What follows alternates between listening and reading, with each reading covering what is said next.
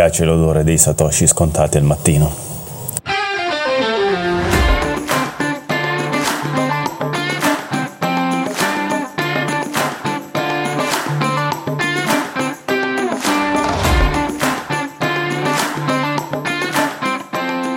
Eccoci ragazzi, benvenuti alla ventottesima puntata del Vocast 3 BTC.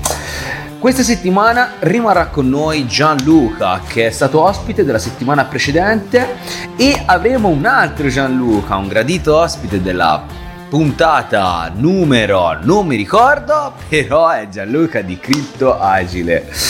Benvenuto tra noi Gianluca e questa settimana tratteremo di Bitcoin tra riciclaggio e disinformazione, eh, passando anche attraverso le CBDC e aggiornamenti sugli ETF. Quindi ragazzi rimanete con noi, mi raccomando, è una puntata veramente interessante, non perdetela fino all'ultimo minuto. Da Don Beans è tutto, ci sentiamo tra pochi istanti. Ciao!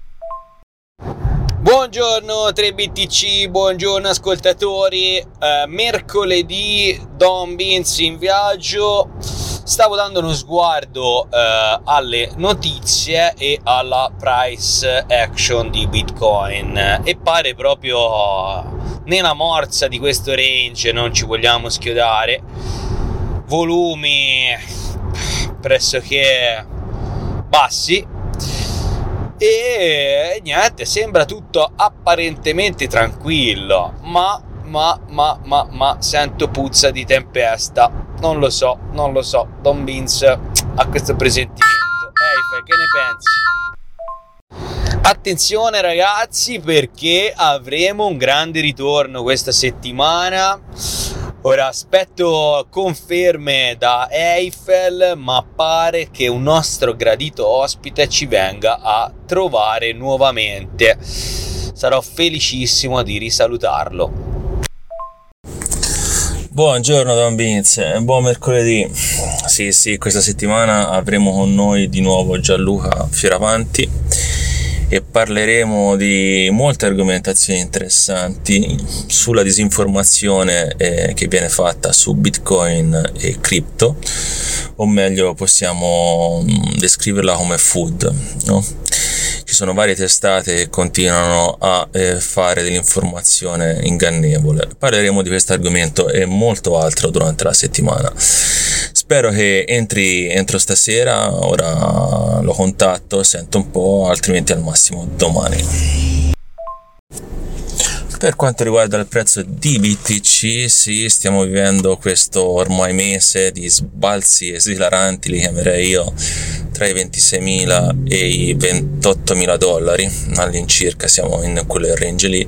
Mi piacerebbe sapere eh, cosa ne pensa lo zio di Brooklyn di questi movimenti, magari inizio settimana prossima, eh, se è possibile Don Beans, contattalo e facci mandare qualche audio che questo ottobre di solito per Bitcoin è sempre molto positivo, ma direi che eh, non è stato uno dei migliori inizi, anche se mi sembra il primo ottobre aveva fatto un, un salto verso l'alto, eh, ma non, non, ha mantenuto, ha fatto un ritracciamento adesso, siamo intorno ai 27.000 e aspettiamo prossimi movimenti e si confermerà l'ottobre in verde. Sì, sì, lo zio l'ho contattato, gli ho chiesto cosa ne pensa, vediamo se in, eh, in questa settimana ci dà un suo, una sua visione, un suo aggiornamento. Sì, tra 3 km. Ah, prendi lo Come sempre, ragazzi. Eh. No, stavo dicendo che ottobre eh, è un mese particolarmente green per Bitcoin, lo è sempre stato effettivamente. Vediamo un attimino se lo rispetterà, però come abbiamo sempre detto questa è un po' una situazione po' di switch di Bitcoin, no? di allontanamento da eh, eh, la bull run precedente, insomma varie cose, anche le alte, insomma non è più come prima, no? Abbiamo sempre detto, anche perché ovviamente non può essere come prima, d'altronde eh, certe esperienze anche degli holder, le shitcoin, eh, gli scammoni, gli exchange che rubano, falliscono, liquidano e bla bla bla. Quindi staremo un po' a vedere. Ehm, volevo capire se ci sono delle novità da parte della SEC con questi future, cioè perché comunque siamo entrati in ottobre e se non sbaglio, se non sbaglio avevamo dato una data indicativa che era intorno al 15 Eiffel, mi sto sbagliando. Eh, ricordamelo un pochettino, te che segui, hai seguito bene questo argomento. Bah, guarda, visto che c'è sempre il nostro amico Gianluca Grossi qui con noi in chat, mm, chi meglio di lui potrebbe rispondere a questa domanda? Da quello che mi ricordo io sono state rigettate le domande, o meglio, rimandate le domande di 21 Share e Arc, se non erro eh, i fondi avevano richiesto lo spot su Bitcoin eh, in America. Eh, Gianluca, se ci vuoi delucidare meglio e hai un attimo, eh, ci fa molto piacere. Se facciamo una puntata con eh, l'inserimento di doppio ospite. Eh, scusatemi la risposta tarda, eh, no, in realtà sono stati rinviati tutti, eh, sono stati rinviati in anticipo rispetto alla, alla scadenza naturale perché quando sono stati rinviati la settimana scorsa SEC o SEC come la chiamiamo in Italia temeva si arrivasse lo shutdown cioè quando si fermano le attività federali degli Stati Uniti perché non ci sono più soldi praticamente. Quindi per evitare che si arrivasse a scadenza senza la possibilità di dare risposta sono stati rinviati prima. Eh, a quanto pare la cosa però interessante è che voci di corridoio, eh, ce l'hanno confermato anche quelli di Bloomberg, pare che ci siano state delle riunioni ulteriori per sistemare quello che si chiama il plumbing, cioè sono delle, delle quisquiglie di carattere organizzativo e sul funzionamento del TF stesso non c'era stata mai un'apertura di questo tipo da parte di SEC, quindi praticamente più nessuno è disposto a scommettere contro l'approvazione di questi prodotti. Ma sì, dai, lanciamo il salottino Bitcoin. Il salottino Bitcoin in puntata questa settimana con due ospiti. Sarà esilarante.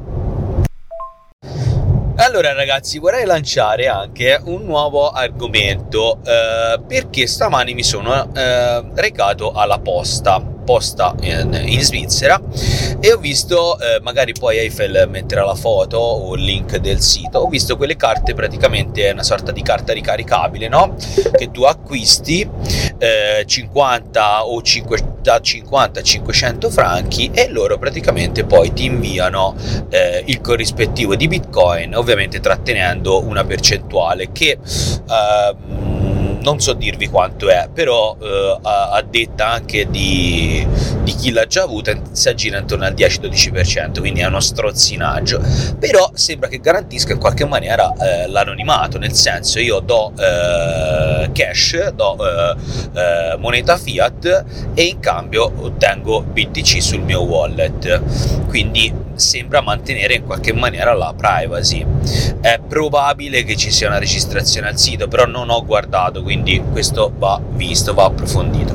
Però mh, riguardo questo volevo un attimino capire mh, e anche coinvolgere i nostri ascoltatori, perché probabilmente alcuni ne sanno molto più di noi, eh, se esiste ad oggi un sistema per poter in qualche maniera, non chiamiamolo in mana maniera, non chiamiamolo riciclaggio perché non è questo il caso, soprattutto il mio, io sono contro questa forma di eh, eh, truffa verso lo Stato, per l'amor di Dio, però ecco, volevo capire come magari eh, poter versare contante e ottenere bitcoin in forma anonima e possibilmente con delle fee più basse.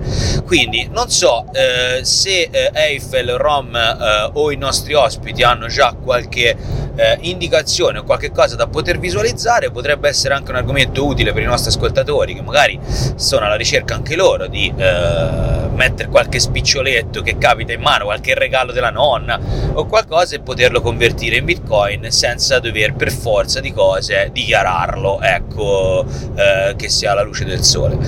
Quindi eh, se esiste qualcosa, grazie per eh, informare eh, Don Vincent 3BTC e nostri ospiti e Eiffel Rom se avete qualche idea, ben venga. Allora sì, io al riguardo, a parte mi sembra ci sia l'app eh, Pebble Beach o qualcosa del genere che permette di mettere d'accordo due utenti e scambiarsi bitcoin poi scelgono loro la modalità di pagamento. C'era anche un canale su telegram eh, dove un utente si occupava di mettere d'accordo eh, domanda e offerta.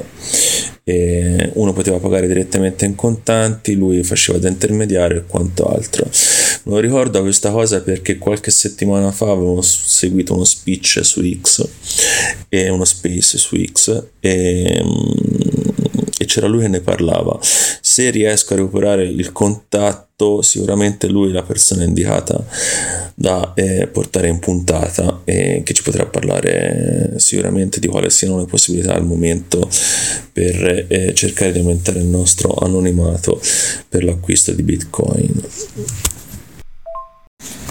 Vedi, me lo ricordavo, l'ho chiappato su Telegram perché mi era aggiunto al canale. Si chiama Compro, Vendo, Scambio Bitcoin, 41 membri. E praticamente lo metto nelle note dell'episodio così chi vuole interessato può accedervi e vedere. Come funziona? Il venditore propone, l'acquirente compra 100% sicuro, il venditore invia eh, quantità di BTC sul nostro conto, l'acquirente paga il venditore. Noi sblocchiamo i BTC, commissione del servizio 5%. Poi non mi ricordo eh, lui, l'amministratore, eh, che si chiama Federico, ehm, che handla su eh, X. Vedrò di contattarlo, magari ci facciamo una puntata così ci parla un po' di un, un angolo un po' oscuro del mondo Bitcoin.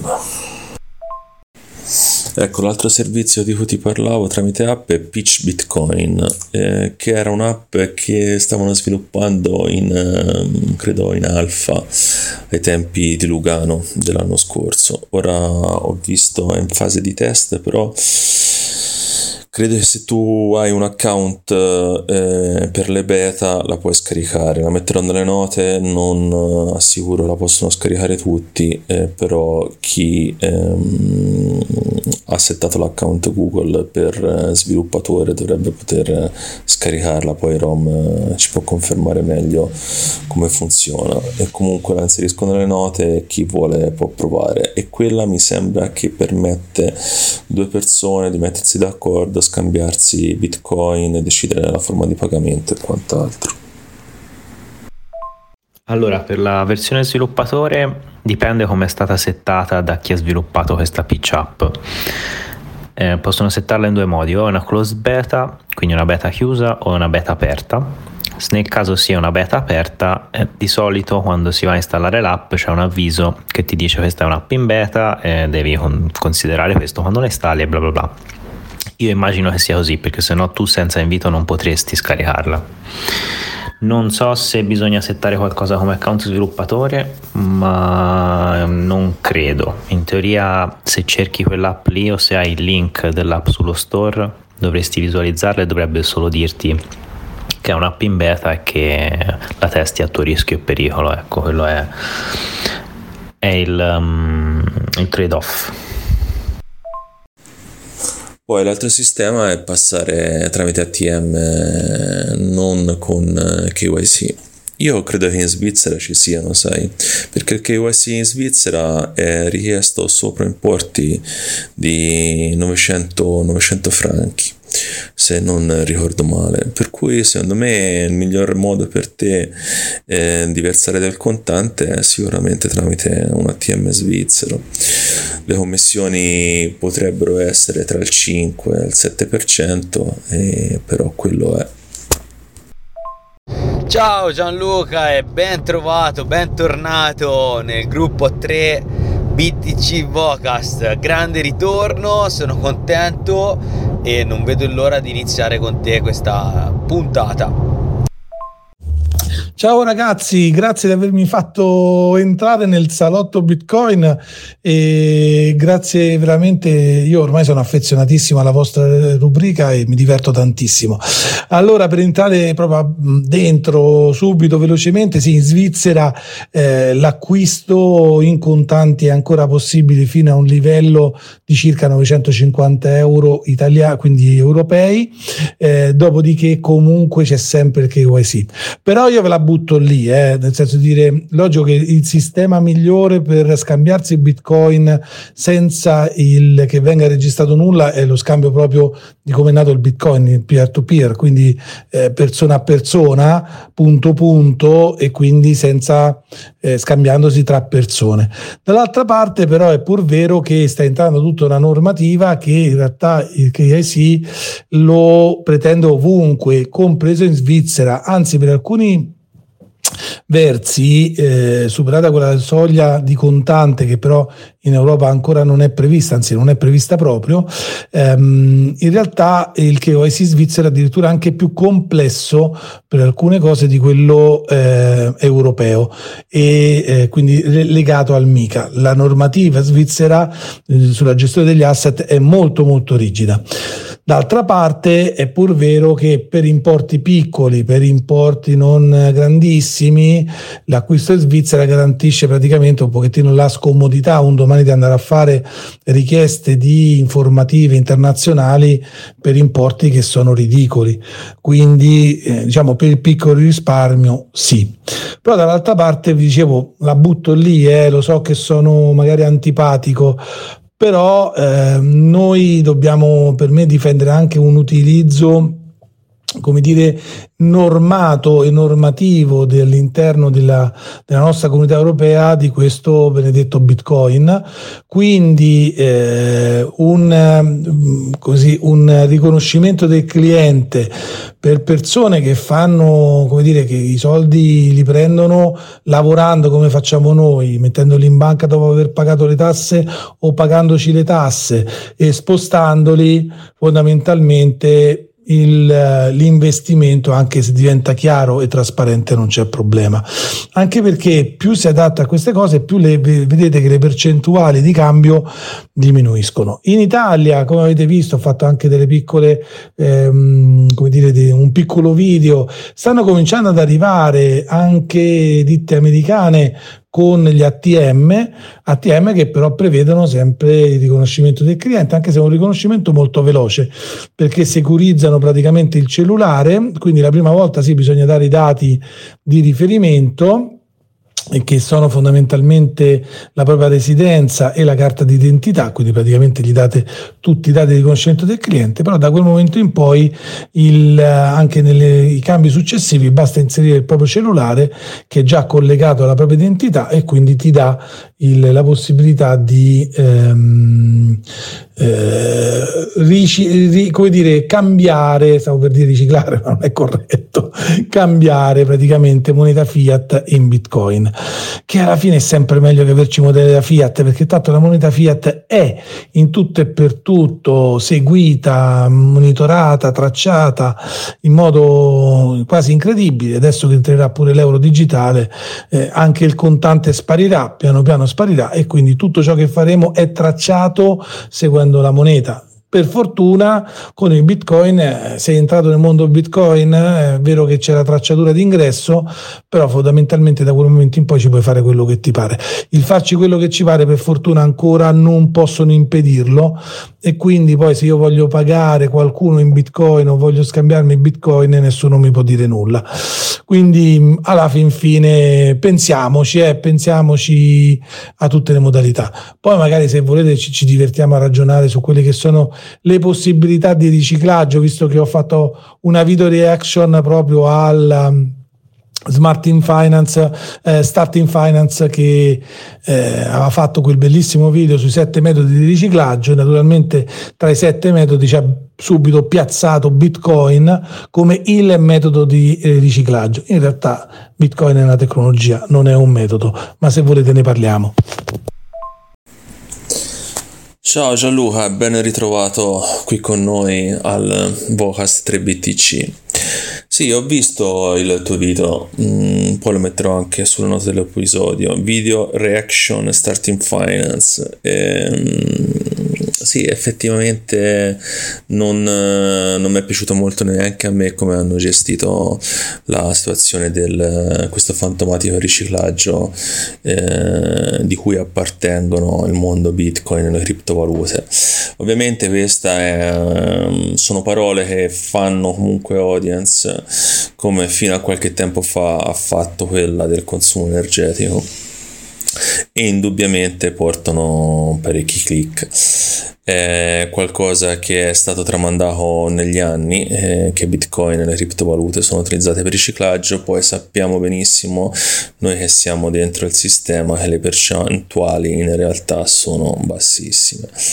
Eh, moneta fiat è di gran lunga quella più utilizzata per il riciclaggio di denaro eppure nessuno eh, la incolpa di incentivare eh, quest'ultimo mentre con bitcoin e le cripto sembra che questo eh, sia il eh, punto per cui sono nate eh, quello di riciclare il denaro cosa che eh, oggi come stava parlando anche con Don Vince passare del denaro cartaceo a, a criptovalute è veramente una cosa praticamente non fattibile anche perché quando andiamo anche a acquistare con uh, un KYC light come sono quelli eh, tipo BitKeeper, Layup che sono tutte eh, società in Svizzera eh, comunque sia eh, anche se non diamo i nostri documenti quando andiamo a effettuare il bonifico automaticamente la banca che riceve il bonifico cioè la banca svizzera sa esattamente eh, a chi è intestato il conto che ha inviato eh, questi, questi soldi per cui eh, siamo già tracciati. Per non parlare poi degli IP collegati alla nostra connessione internet e quant'altro, per cui di riciclaggio chi se ne fa è veramente poco o praticamente nulla.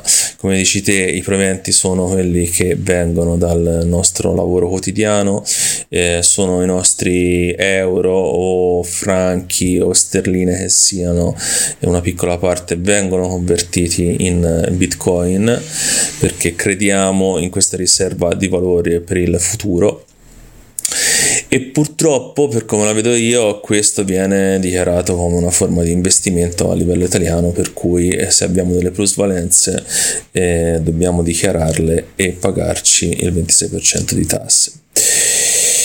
Per quanto riguarda la disinformazione ne parlerei molto volentieri in questa puntata, anzi centrerei eh, la puntata sulla disinformazione che fino ad oggi, in questi oltre dieci anni, è stata fatta su Bitcoin e se Gianluca Grossi vuole partecipare, ben venga, ne saremo molto contenti di trattare questa argomentazione noi cinque. Ragazzi, vi voglio far star bene. Mamma mia, Tina Turner. È come Bitcoin, ragazzi. Questa donna, questa voce è una cosa incredibile. Mi fa venire i brividi. Un po' come Bitcoin, dai. Speriamo che abbia lo stesso successo Bitcoin e che duri nel tempo come questa canzone. Tra 400 metri, mantieni la sinistra al Ma va, Segui va. le indicazioni per Sta cammino. zitto! Ragazzi, tutto in diretta. Don Beans. Ciao a tutti. Ciao Gianluca, bentornato. Come va? Come stai? Cosa st- di cosa ti stai occupando in questo periodo? Che ci racconti? A parte aver puntualizzato subito che alcuni eh, mettono Bitcoin come valuta di riciclaggio quando Bitcoin non è una valuta ma è la tecnologia, io qui sono perfettamente d'accordo con te. Bentornato ancora. No, no, devi essere accreditato per il programma sviluppatori perché ho provato altri account e nemmeno te la fa vedere. Ma questa è una cosa che già sapevo. Poi eh, Gianluca casca a pennello perché non so se lo conosci e questa se non fosse così è un'ottima occasione per conoscervi. Lui fa parte di una testata giornalistica sulle cripto che è mm, criptovaluta.it, il magazine, scrive per loro eh, da ormai diverso tempo, per cui chi meglio di lui può parlarci di informazioni sulle criptovalute. Ho l'impressione che questa settimana la puntata sarà lunghissima, ci spacchiamo. Ma infatti curiosissimo, adesso con Gianluca, il mio omonimo, faremo delle grandissime chiacchierate. Io però devo sfruttare questo vostro canale per fare un po' di pubblicità regresso. Eh, quindi adesso mi rivolgerò direttamente a quelli che hanno l'idea di fare riciclaggio con Bitcoin e con le criptovalute e, av- e facciamo un po' di advertising. Allora, se proprio lo devi fare, magari non lo fare, ma se proprio devi fare ehm, riciclaggio di soldi, il mio consiglio è di non farlo assolutamente con criptovalute. Perché? Perché la base sottostante praticamente sono le blockchain e le blockchain hanno tutta una serie di caratteristiche avverse a, diciamo, al delinquere. La prima caratteristica avversa al delinquere praticamente è il fatto che non c'è l'oblio, cioè nella blockchain non si scorda nulla. Tutto ciò che fate lascia una traccia, tutte le tracce vengono registrate e non è che ci vuole poi tantissimo per recuperarle, anzi è un processo iperveloce, sono estremamente efficienti in questo. Quindi se dovete per esempio riciclare dei soldi, se lo fate in banca, la banca per estrarre una transazione, per quindi fare una query di estrazione della transazione anche di pochi mesi prima, deve fare tutta una procedura complessa. Immaginate poi voi avete spostato i soldi in varie banche, quindi varie procedure di analisi e di estrazione in vari database differenti. Tutto questo nella blockchain è praticamente alla portata del millisecondo. Due, perché non usare una blockchain per delinquere? Beh, perché le banche in realtà eh, sono dei sistemi di fiducia in quanto tali devono rispettare delle regole, ma anche chi fa le indagini deve rispettare tutta una serie di regole per poter accedere a quei dati. E quindi immaginate rogatorie internazionali, interrogazioni, seguire i soldi seguendo il modello pollicino. E praticamente eh, tutto questo è estremamente costoso. Vantaggio della blockchain che rende tutto questo invece estremamente economico. Non c'è il layer di fiducia, viene tutto scritto, quindi anche per l'inquirente riuscire a tracciare e a seguire i soldi diventa per fortuna anche estremamente economico. Ma voi, voi adesso mi direte, sì, però siamo anonimi. No, attenzione, siete pseudo anonimi. Che cosa significa? Significa che c'è l'anonimato, ma fino al punto nel quale poi lo stesso anonimato, quindi non viene collegato quell'indirizzo anonimo alla vostra identità. Quindi il problema qual è? Uno, riuscire a rimanere anonimi e vi assicuro che non è assolutamente facile. Ma poi, prima o poi, con questi soldi qualcosa ci dovrete fare e appena quel qualcosa, anche negli anni, anche dieci anni dopo, 12 anni dopo, 20 anni dopo, ci fate qualcosa, modello pollicino ma in modalità rapidissima si può ritornare indietro su tutti i passaggi che quei soldi hanno fatto e quindi tutti i portafogli che sono stati toccati. Quindi non solo lasciate traccia, ma lasciate traccia anche di tutti i passaggi successivi. Quindi capite che non è assolutamente consigliabile. Quindi pubblicità regresso, se volete proprio delinquere, io vi consiglio di non farlo, ma se proprio lo dovete fare, non lo fate con una blockchain, continuate a farlo con le banche, continuate a farlo con le normali valute fiat, perché sono di molto, anzi di tanto più efficaci. Per darvi conto di questo che vi sto dicendo, immaginate che l'efficacia e l'efficienza di una blockchain è tale che la stessa BCE, la stessa comunità europea sta adottando infatti l'euro digitale, che avrà sotto di sé la stessa logica, quindi una DLT, e quindi potrà seguire i soldi in modo estremamente facile, ottimizzando quindi anche le indagini e tutto quanto. Quindi diciamo che se volete proprio, proprio fare riciclaggio, beh, trovate i vecchi sistemi che ancora funzionano, continuate ad utilizzare quelli, o altrimenti dovrete fare un upgrade sia tecnologico ma anche e soprattutto di competenza molto alto, quindi dovrete investire sulla vostra preparazione, perché si può, tra virgolette, rimanere anonimi, ma eh, questa attività diventa estremamente complessa, bisogna avere delle capacità e delle competenze, specie specifiche, ma soprattutto bisogna stare iper attenti al fatto che tutto ciò che facciamo rimarrà nel tempo. Ci sono dei casi infatti di hacker, ci sono i casi di eh, ransomware che so, rimangono irrisolti per anni, poi chi li ha commessi acquista un qualcosa e da lì in poi si ritorna indietro e si prendono tutti i responsabili. Quindi attenzione, io direi proprio non utilizzate blockchain, criptovalute, ma né bitcoin, ethereum, nessuna per fare riciclaggio. Non conviene. Ottima spiegazione Gianluca, però io ti faccio subito un'osservazione che faranno sicuramente i nostri ascoltatori un pochino più smanettoni, un pochino più smaliziati. Ma scusa, esistono anche altre valute che tutelano maggiormente la nostra privacy, tipo Monero. Le ricerche sulla blockchain di Monero sono eh, diciamo nascoste, non, è, non sono blockchain di pubblico dominio, devi avere determinate chiavi per eh, sbloccare la visualizzazione di questi passaggi di coin. Su quelle cosa ci puoi dire?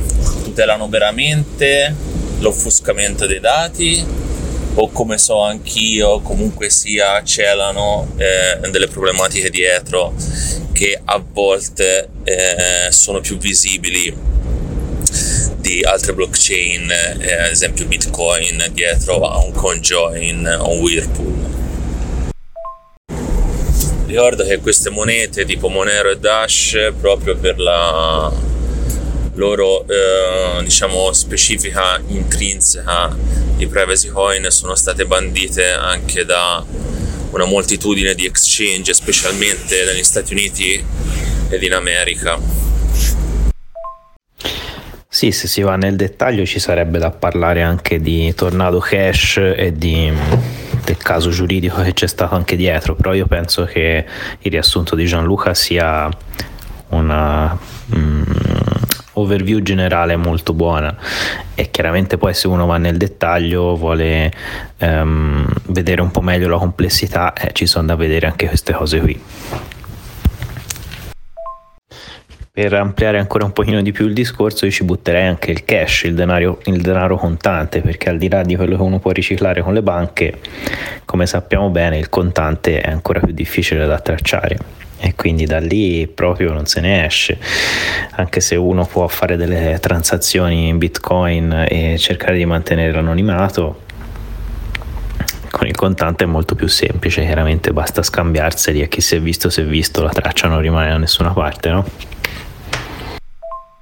E mi pare che questo l'avevamo anche già detto, eh, c'è stato un caso famoso di una parlamentare europea che è arrivata con delle valigie di soldi che arrivavano dall'Arabia Saudita e quindi si può, si può astrarre un pochino e capire che molti scambi vengono ancora fatti così, con le valigie con i quattrini dentro, che sicuramente sono meno tracciabili di Bitcoin.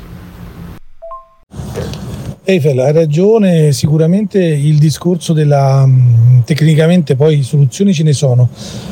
Però, proprio perché vogliamo scendere nel tecnico, tenete conto che per esempio passare da Monero, che come avete già detto voi è stata bandita anche da tantissimi già exchange, è proprio una delle tracce più grandi che lasci. Cioè se tu vai su Monero automaticamente già stai dicendo beh probabilmente faccio qualcosa per coprire non pensate alla, sing- alla persona piccolina che protegge la propria privacy, pensate a qualcuno che invece deve riciclare somme di denaro molto grandi. Passare da Monero, le, mh, la chain analysis e anche i concorrenti riescono a seguire tranquillamente i passaggi tra le varie chain del denaro. Quindi proprio perché sei passato lì sei già segnalato.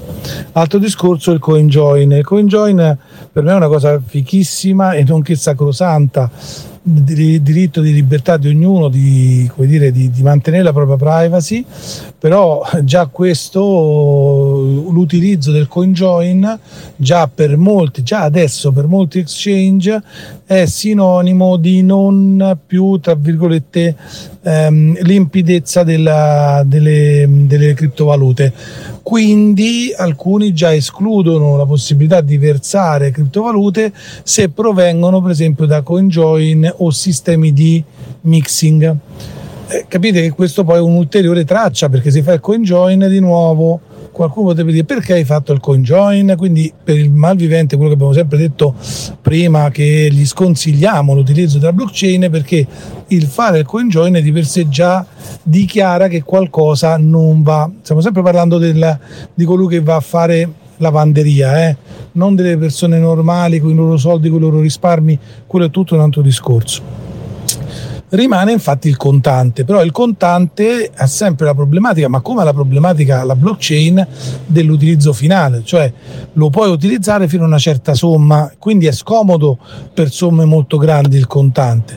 Certo che ancora è il sistema migliore rimarrà il sistema migliore finché non arriverà l'euro digitale e che e rimpiazzerà il contante, ma ci vorranno anni se non decenni, quindi diciamo che la mandiamo più in là questa ipotesi sta di fatto che quel contante è scomodo perché puoi fare operazioni fino a un certo importo e tutte le altre tipi di operazioni comunque sposti il problema all'altra persona che riceve il contante sulla blockchain quindi sulle varie blockchain poi a un certo punto tu questi soldi ci devi fare qualcosa. Quindi il farci qualcosa significa devi, devi uscire da qualche parte. Questi soldi per farli uscire devono essere come dire puliti. Ecco sulla blockchain questa pulizia non è così semplice come raccontano come racconta il mainstream anzi è molto più complessa. Normalmente dove si ha la pulizia? Si ha nel passaggio monitoraggio delle varie banche, banche magari compiacenti in giro per il mondo, che si rimbalzano queste somme prendendo delle varie percentuali e lì fanno la pulizia dei soldi. Quello è il metodo classico che diciamo prima e che consiglio pur non consigliando di fare illeciti alle persone, di, di util- continuare ad utilizzarlo al, al delinquente, perché quella è, tra virgolette, ancora oggi il sistema più sicuro. Le blockchain, quali esse siano, proprio perché lasci traccia in qualsiasi cosa fai, diventano un qualcosa di veramente scomodo. Tutto qua. Poi possiamo scendere nel dettaglio, tornato cash bellissima, la, eh, anche la, l'approfondimento fatto da Federico Rivi, che è uno dei pochissimi giornalisti che lavora nel nostro mondo Bitcoin, che ha fatto un approfondimento proprio sulla fallibilità della chain analysis e quindi dell'euristica, quindi dei modelli di previsione dell'utilizzo dei soldi eh, e addirittura l'FBI ha arrestato il, eh, praticamente lo sviluppatore eh, su una base che poi adesso sembra, sembra poi vedremo in un prossimo futuro sembra che in realtà sia veramente eh, poco scientifica e con delle probabilità molto molto molto basse.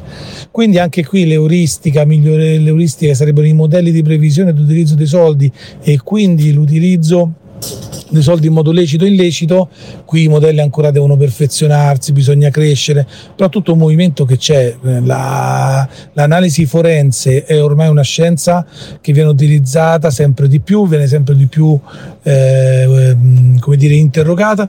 Immaginate che se avete già oggi un exchange anche di solo di primo livello, eh, se accettate Bitcoin dovreste fare un'analisi per vedere che il Bitcoin che state ricevendo, gli UTXO che state ricevendo siano green, cioè siano verdi e non segnalati. Quindi diciamo ormai c'è tutto un meccanismo di anche estrema sicurezza nel Bitcoin e nelle criptovalute. Questa è la cosa anche bella, eh? Anzi a me piace. Sì, Gianluca, ma era proprio lì che volevo arrivare io. Volevo un po' sciogliere questo nodio, nodio, questo nodo delle privacy coin che alla fine eh, cosa succede? Che comunque sia il regolatore o comunque l'azienda che rispetta le leggi eh, nel campo Bitcoin e cripto ha molti più strumenti per arginare il riciclaggio senza ombra di dubbio, non c'è paragone rispetto all'utilizzo del contante, per cui dire che eh, Bitcoin e le criptovalute sono uno dei migliori metodi per riciclare denaro sembra veramente una grandissima assurdità. Penso che comunque chi ci ascolti si sia, fatta, si sia fatto una migliore idea eh, di, questo, di questo argomento che è un po' come quello come avevo già riportato per il consumo energetico. Grazie, grazie per la delucidazione. Ai ai ai Eiffel, hai, hai detto consumo energetico. Hai aperto un vaso di Pandora. Chissà dove si arriva adesso. Vogliamo iniziare a parlare delle fake news e del food che viene fatto su consumo energetico e BTC e Bitcoin? Ma io direi anche di no, perché mi sembra che l'argomento di questa settimana sia già abbastanza ciccioso di suo. Ci si mette anche il consumo energetico non se ne esce più. Più che altro mi interesserebbe sapere cosa pensa anche Gianluca Grossi, visto che lui comunque sia lavora con una testata giornalistica mi interesserebbe molto sapere come vede lui la questione della informazione per quanto riguarda il riciclaggio di denaro attraverso le criptovalute eh, il problema è che in realtà non abbiamo dati, nel senso ogni tanto esce qualcosa del Dipartimento di Giustizia degli Stati Uniti,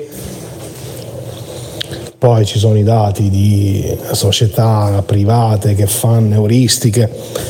In realtà il punto è che se ne sa poco e che verosimilmente si utilizzino um, poco.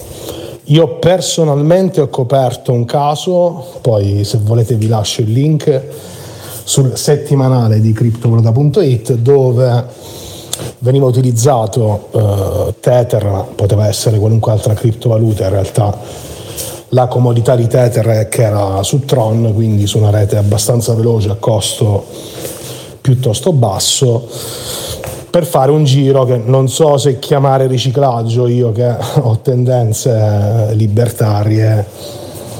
Eh, mi è sembrata un po' un'evasione dal controllo dei capitali, vi spiego in breve. La Russia, oltre ad avere problemi con il sistema SWIFT, i russi poi hanno avuto problemi anche perché ci sono state delle misure di controllo dei capitali a tutela del rublo, l'idea era quella di non far uscire dal paese valuta pregiata. Eh, che cosa è successo? Che ovviamente i soldi cercano sempre di trovare un modo e si è messo in piedi questo triangolo Mosca-Istanbul-Mosca eh, dove eh, le persone, tra l'altro con un giro di passaporti falsi e di prestanome, inviavano rubli a Istanbul. Uh, a Istanbul, mettiamo caso con il, il money transfer X, ok, non facciamo nomi, ho i nomi ma non li faccio. Le persone andavano a ritirare i rubli da, da, chiedendo talvolta conversione, altre volte no, dal, dal money transfer locale a Istanbul. Li consegnavano a quelli che in Turchia chiamano i coin giù, che vuol dire il coiner, cioè queste attività che permettono di comprare criptovalute eh, che in genere sono associate come attività anche a quelle dei cambiavalute classici, compravano Tether e li rispedivano a Mosca. È stato un giro che ha fruttato tantissimo, è stato un giro che è stato utilizzato per mesi prima che i money transfer classici si accorgessero della questione. Eh, io ho conoscenza diretta di persone, di mie fonti, eh, sulle quali posso garantire ovviamente io con il mio nome, che mi dicono che per qualche mese anche i più piccoli money transfer coinvolti in questo giro eh, i coin giù eh, hanno guadagnato decine di migliaia di dollari al giorno. Ovviamente eh, si sarebbe potuto fare senza tether di mezzo? Probabilmente sì, aggiungendo ulteriori costi, complicando la situazione. Rimandare i dollari, o meglio, un token legato al dollaro eh, verso Mosca è eh, chiaramente più facile. Non ho idea perché non siamo riusciti ancora a capire poi che giro facessero questi tether eh, a Mosca, a San Pietroburgo, poi non, in Russia, eh, però sì, questo è uno degli, degli esempi tipo del fatto che i network cripto possono, chiaramente sempre con l'appoggio fuori di qualche circuito fiat, funzionare, forse non per riciclaggio, ma per... Eh, aggirare delle, delle previsioni, delle leggi dell'autorità che poi ecco quando succede in Russia tutti tendono un po' a dire ok dai allora va bene. Però fondamentalmente il controllo dei capitali potrebbe comparire ovunque quindi dipende un po' da come la si pensa sono uno strumento eh, io adesso la, la dico grossa secondo me il problema è che non si usano ancora a sufficienza per determinati traffici. Che cosa voglio dire, anche se mi sto allungando?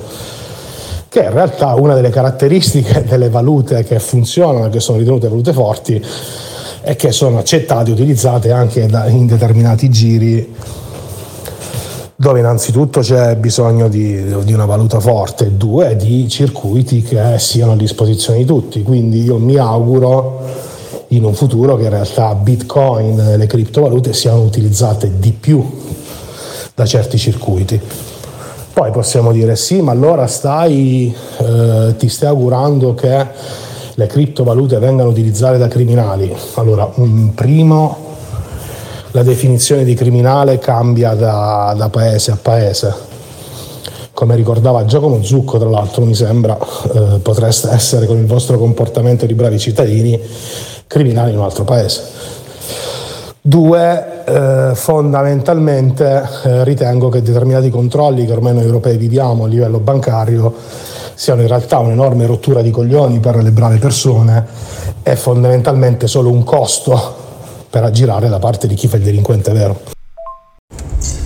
E io lo dicevo, era una stracazzo di puntata questa, sì sì. Ne vediamo delle belle.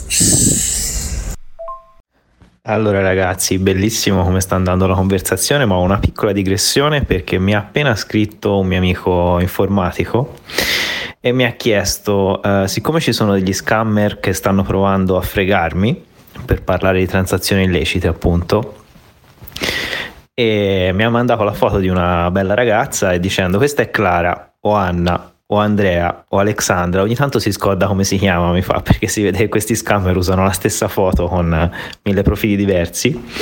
E quindi lui si voleva divertire un po' e mi ha chiesto quale wallet uso perché mi hanno chiesto il riscatto in il riscatto, non so cosa gli hanno chiesto, insomma, probabilmente vogliono no, non ha parlato di riscatto, non so se è un ransomware o cos'è. E, ehm, in USDT, quindi chiedono direttamente fondi in USDT. Voi quale wallet consigliereste per, diciamo, trollare degli scammoni? Pensavo di consigliargli SafePol perché a dire la verità non ne uso tantissimi che hanno USDT e mi sembra quello più facile per chi non usa cripto, anche se è informatico, per entrare diciamo a fare qualche giochino, a divertirsi un po'. Eh, però al di là di questo, diciamo, al di là della domanda del wallet, è interessante secondo me che ora eh, chiedano riscatti in uh, riscatti, mi viene sempre riscatti ehm, in USDT invece che Bitcoin, diciamo, chiedano soldi per fregare la gente in stablecoin direttamente. Lo trovo interessante. Vabbè, sì, ovviamente questa pratica si è evoluta col tempo. Eh, se ci pensi bene, quando è nato USDT girava solamente su Ethereum e per muoverlo pagavi delle belle fee. Oggi lo trovi su multi-chain, eh, lo trovi da BSC, da Tron e quant'altro, sposti tutto sugli exchange con fee bassissime, a volte ti chiedono un dollaro di fee anche per fare prelievi dall'exchange al wallet, per cui per chi magari ha un paese con l'inflazione altissima è preferibile avere USDT che, che BTC, anche perché questo, come ci faceva presente anche Gianluca, magari se vai a uno che scambia cripto per valuta fiat è molto più probabile che te lo prendano al posto di Bitcoin se ti ricordi anche avevamo avuto un ospite che ci parlava delle cueva argentine eh, dove la coin che veniva più scambiata era USDT e non per questo le trimestrali di ultime di USDT hanno fatto più di 6 miliardi di dollari qualcosa del genere. E quanti dipendenti hanno? non credo che arrivino a 60 cioè, fa gola a, a moltissime banche ha fatto meglio di moltissime banche per queste le informazioni che mi ricordo io eh, dovrebbero essere comunque abbastanza corrette diciamo. Poi dico basta chiederlo a Don Beans Don Beans te cosa preferiresti avere? BTC o dollari? Eh? dici un po' la tua opinione da eh, una persona che vede le cripto più sotto il punto di vista di un, aumentare il proprio conto in banca. Ehi hey, mi chiami in causa, ma eh, tengo a precisare ai nostri ascoltatori che io non sono quello che vuole riciclare, eh, lo dico un po' a tutti, non so quello che vuole riciclare, semplicemente volevo eh, sviscerare questa eh, sorta di domanda perché un po' tutti se lo fanno, cioè nel senso se io ho il contante perché me l'ha regalato mio zio, mio nonno e ce l'ho lì da parte e voglio metterlo nelle nelle eh, cripto e quindi eh, diciamo partire con un portafoglio fra virgolette anonimo perché il contante in teoria eh, garantisce l'anonimato tra, almeno tra persone diciamo quindi volevo capire se c'era una metodologia. Però è molto chiaro quello che ci ha spiegato Gianluca. Io stesso non consiglio a nessuno di eh, riciclare attraverso la blockchain, però ci sono appunto sistemi per quelli un pochettino più sgamati per poterlo fare in maniera diciamo così un po' per loro un po' meno pericolosa, però rimaniamo sempre che non va fatto. Detto questo, io in questo momento non mi trovo più in Italia, quindi non devo neanche eh, più riciclare eh, euro, ma devo riciclare, se vogliamo, franchi. E i franchi non c'è bisogno di riciclarli, almeno per quello che vivo io. Sono guadagnati onestamente, non c'è bisogno di fare eh, black, nero o chiamatelo come vi pare, ma lì semplicemente le vecchine ti pagano ancora in contanti e c'è ancora la libertà e così è quindi appunto fino a 1000 franchi possono pagare. La maggior parte delle signore anziane, le chiamiamo vecchine che se no si offendono le nostre ascoltatrici anzianotte, ma comunque la maggior parte, diciamo un 70%, o mi paga con Twint, che è l'evoluzione oppure se vogliamo similare a Satispay come abbiamo già parlato in una puntata oppure vengono con il contante insomma tutti diciamo eh, usano questi due eh, metodi attenzione Svizzera tengono molto alla privacy eh, perché comunque sia la persona ti dice anche malvolentieri i suoi dati sanitari anche se so dal dottore. Quindi mh, mm, hanno ancora il segreto diciamo e, e, e la libertà di poter eh, non comunicare i propri dati. Ora poi dal primo di settembre purtroppo, purtroppo, dico purtroppo perché è burocrazia e fogli da firmare, anche lì hanno riaggiornato la legge sulla privacy e quindi adesso le persone devono firmarla eh, anche eh, dal sottoscritto. Detto questo, molto interessante questa puntata, mi sta piacendo veramente e avrei 1500 domande, ma eh, vedo che comunque già sono stati toccati parecchi argomenti, quindi lascio ai due Gianluca la parola. Eh, ci sono un paio di fatti secondo me su questa cosa di Tether. Io capisco benissimo i discorsi che sì, comunque è uno stablecoin ancorato a fiat, quello che volete, però il dollaro statunitense, nonostante anche la gestione da parte di Federal Reserve non sia stata poi così eh, come posso dire, eh, così attenta, anche loro, soprattutto da quando non è più ancorato a loro, hanno fatto le loro porcate e rimane una valuta percepita come super affidabile.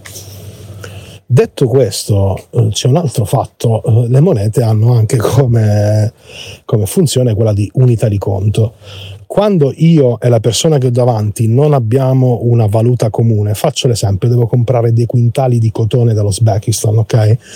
O devo comprare un sacco di metri lineari di jeans in Turchia. Quando non abbiamo valuta, una valuta comune, il prezzo sulle piazze internazionali è sempre in dollari, sempre.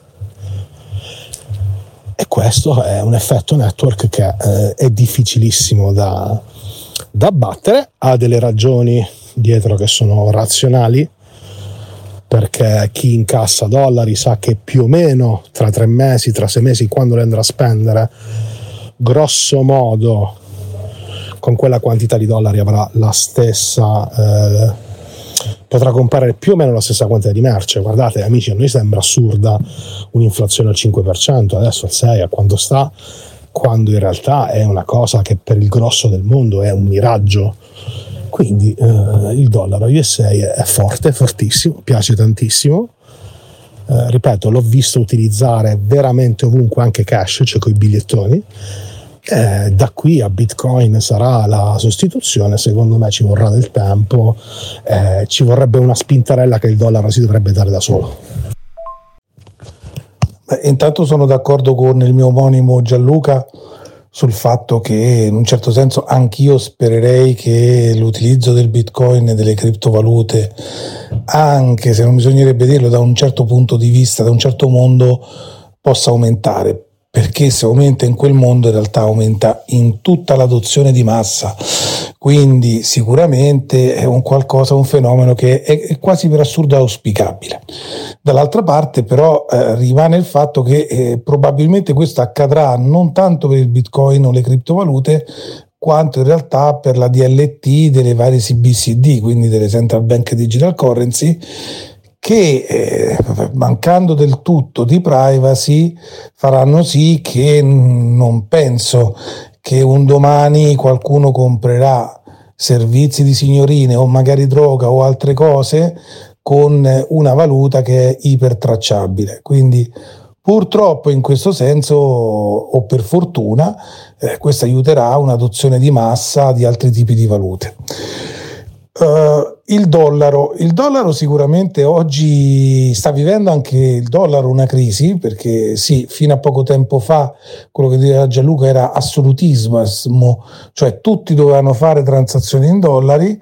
La guerra che stiamo vivendo, che non è una guerra solamente, anzi la guerra quella guerreggiata è una piccola parte, la guerra è molto più economica, in realtà si basa proprio su questo principio di non fare più le transazioni unicamente in dollari, eh, facendo perdere praticamente quel vantaggio competitivo, il vantaggio incredibile che ha il dollaro su tutte le altre valute però decisione che era stata presa nella riunione di Bretton Woods nel 1944 e quindi come dire, noi abbiamo come riferimento il dollaro. Eh, la banca centrale in realtà non usa più il dollaro come riferimento, le banche ce la BSI, ma usa un paniere di monete che si chiama, eh, non me lo ricordo se è Edu o una cosa del genere, eh, che praticamente eh, dentro ha comunque per il 60 e passa per cento il dollaro, per un 20% l'euro, lo yen giapponese, sì, lo yen giapponese, il yuan cinese e altre valute, proprio per riuscire ad avere una, come dire, un contro un peso oggettivo di stabilità mondiale e su questo le criptovalute invece stanno mal, molto avanti perché già di per sé sono un'espressione del mondiale. Poi non so voi come la vedete, eh, il dollaro, le stablecoin sono iper utili, eh, tant'è vero che sono l'oggetto più desiderato dalle banche, tutte le banche stanno guardando con un occhio molto attento alle stablecoin, più che altro per capire perché sarà il loro lavoro del futuro. Le banche metteranno stablecoin sulla DLT della, delle banche centrali e quindi su questo stanno cercando di capire come fare il loro mestiere. Quindi se possono poi acquisire qualcuno che questo mestiere già lo sa, lo sa, lo sa fare, sicuramente avranno dei vantaggi indubbi. Dall'altra parte un dollaro vale un dollaro, eh, quindi non ha delle fluttuazioni se non quelle inflazionistiche eh, e non deflazionistiche. Quindi in portafoglio per, per il save del, dei risparmi preferisco sempre comunque bitcoin. Per quanto riguarda le transazioni oggettivamente le stablecoin sono più comode. Eh, c'ha ragione Gianluca cioè se io devo comprare dall'Uzbekistan compro in controvalore dollari e soprattutto mi è anche più comodo per fissare un prezzo che è non fluttuante nel momento in cui vado a fare l'operazione eh, di acquisto o di vendita e quindi è comodissimo perché abbatto e taglio via il, il, rischio di cambio. Quindi da una parte c'è sicuramente una moneta che fa più da riserva di valore e dall'altra parte sono delle monete che invece sono più comode ad oggi. Uh, mi allungo un pochettino, ma scusate, per me comunque ad, ad, un'adozione molto più ampia del bitcoin avremo una stabilizzazione del, del prezzo stesso del bitcoin con delle fluttuazioni molto più piccole eh, ma semplicemente perché la massa monetaria attratta dal bitcoin se tutto va bene aumenterà. E come già vedete i picchi e le varie salite e discese ormai non sono più as- iper assurde come erano all'inizio. All'inizio tenete conto che si potevano perdere il 20, 30, 40% per giorno uno dietro l'altro. Eh, in realtà oggi sì abbiamo delle fluttuazioni comunque grandi, ma già più ristrette mia personalissima previsione da questo halving in poi vedete anche che pure sul picco di questo halving che verrà un anno dopo l'halving avremo sì un picco ma sarà già un picco con delle dinamiche differenti e delle discese con delle dinamiche differenti dal 2028 2029 prossimo come dire, eh, ulteriore halving, eh, in realtà la situazione sarà molto ma molto più stabile. Quindi anche una valuta come Bitcoin eh, consentirà degli scambi senza avere dei grossissimi alti e bassi in cambio eh, nei cambi, quindi diventerà utile. Io devo dire sinceramente poi l'utilizzo e lo spostamento di bitcoin nell'acquisto a me proprio piace eh, uno perché poi alla fin fine se acquisto una cosa che mi devo comprare un paio d'occhiali non ho tutta questa fluttuazione assurda e, e quindi la trovo un qualcosa di utile comunque utilizzabile. È tutto qui. Spend and replace spend and replace Gianluca. Gianluca Fioravanti Eh, sì, eh, anch'io mi auspico una cosa del genere. Volevo farti una mm, domanda perché non sono sicuro che l'euro digitale, per la maggior probabilità notiz- dalle notizie che ho sentito e anche da un ospite che avevamo avuto in una delle prime puntate, il mitico 3, ehm, avevamo capito che il DLT, se intendi Decentralized Ledger Technology, ovvero registro di transazioni decentralizzato, non sarebbe con grande probabilità stato usato per creare l'euro digitale. Ora non so le altre valute digitali, ehm, proprio perché ci sono già delle, ehm, dei tipi di mh, mm, circuiti tipo TIPS ehm, su cui è più conveniente probabilmente basare l'euro digitale. Um, non so cosa intendevi te, però mi ricordavo questa cosa qui e secondo me è una precisazione interessante da fare perché in quel caso, cioè, se attribuiamo una probabilità maggiore a un sistema centralizzato per le valute, valute CBDC, si confrontano diciamo alle stablecoin in maniera comunque diversa perché puoi scambiarle più facilmente però all'interno sempre degli stessi paesi. Non sono mondiali come un Tether che già ora di per sé è mondiale. Se vado in uh, Sri Lanka non credo di poter pagare con l'euro digitale qualora ci sia. Ecco quindi un po' di dettagli su questo argomento se li hai. Mi piacerebbe scambiare due parole con te. Ad oggi, allora, ad oggi diciamo che le, le, soluzioni tecniche non sono state ancora del tutto ri, rivelate o ri, ri, rivelate, sì.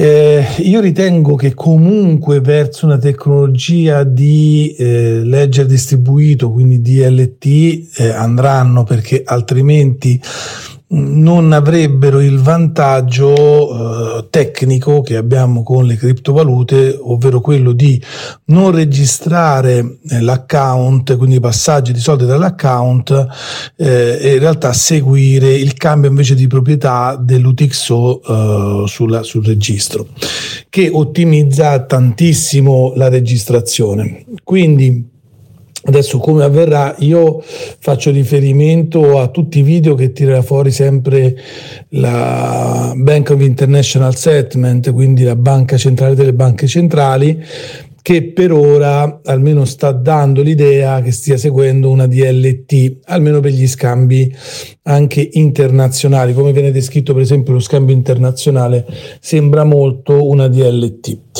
Eh, sta di fatto che mm, il TIPS praticamente sarebbe il Target Instant Payment Settlement sul quale noi già paghiamo l'instant payment, quindi quando facciamo un bonifico istantaneo lo facciamo su questa tecnologia, ma è una tecnologia che comunque registra il passaggio dei soldi e non il passaggio del portafoglio. Quindi non so se poi faranno anche dei, delle forme miste, come probabilmente sarà, eh, ma sta di fatto che eh, in qualsiasi senso, in qualsiasi caso, la logica di un euro digitale è un euro oh, con zero privacy. Eh, la Lagarde su questo è stata chiarissima, l'euro digitale non sarà privato, eh, adesso poi sicuramente verranno adottate delle tecnologie per non rendere esplicito il nome direttamente se non eh, dietro autorizzazioni e procedure, perché oggettivamente, almeno per la, per la, gestione della privacy, dovrebbero essere loro stessi GDPR compliance, però non, sicuramente non andranno a eh, utilizzare una tecnologia che li riporta a un registro distribuito, eh, sì, un registro decentralizzato, eh, ovvero come facciamo oggi che registriamo 5-6 volte la stessa transazione su diversi registri per le diverse banche. A meno che non vogliano riproporre un qualcosa di vecchio in una modalità nuova, ma allora non ne capisco la ragione. Una ragione per la quale ritengo che sia una DLT è una frase che c'è scritta nella, nella proposta del Consiglio europeo che è stata presentata proprio per l'euro digitale, che dice proprio che in realtà l'euro digitale, come tutte le CBCD, saranno locali, localizzate. Che significa? Significa in realtà che saranno legate alla cittadinanza, questo ormai è chiaro, sul nostro portafoglio europeo che sarà la nostra identità europea. Se noi dovessimo uscire dal, dall'Europa, eh, quei soldi non sarebbero più utilizzabili, quindi avrebbero una sorta di geolocalizzazione, perché dovrei comprare, acquistare del dollaro, immaginate invece digitale e quindi fare cambiare col dollaro digitale e in America per il momento in cui ci sono utilizzare il dollaro digitale. Quando rientro in Europa ricambiare automaticamente i dollari in euro digitali e quindi utilizzare l'euro digitale. Questo perché? perché naturalmente c'è il problema grande della sovranità monetaria. Cioè uno dei più grossi problemi meglio ancora per noi vantaggi che è la rottura della sovranità monetaria quindi io posso utilizzare una criptovaluta ovunque nel mondo senza nessuna limitazione, è proprio in realtà ciò che mina la sovranità monetaria invece delle, delle banche centrali, cioè le banche centrali invece per statuto eh, proteggono il fatto che tu nell'ambito di quelle nazioni debba utilizzare quella determinata valuta. Quindi le CBCD di sicuro non saranno mondiali o utilizzabili in tutto il mondo, ma saranno locali, quindi utilizzabili negli ambiti di pertinenza delle, delle varie banche centrali. Questo per conservare il potere di poter emettere soldi, perché capite bene che se invece le rendessi eh, mondiali eh, potrei benissimo comprare qualcosa se il mio negoziante lo accettasse in dollari o in yen o in yuan senza problemi, perché a questo punto il portafoglio potrebbe detenere tutte queste tipologie di valute, ma in realtà non lo potrete fare. Quindi eh, lo potete fare magari sì investendo in valuta, ma sotto il controllo e l'egida di, di, una, di, un regolamento e quindi non con un portafoglio normale o magari con un portafoglio titolo o un portafoglio valuta estera che tra parentesi è previsto, loro stanno già prevedendo infatti tutti questi scambi in valuta in automatico o detenzione di portafogli in valuta, eh, eh, quindi con dei bridge, bridge tra le varie chain.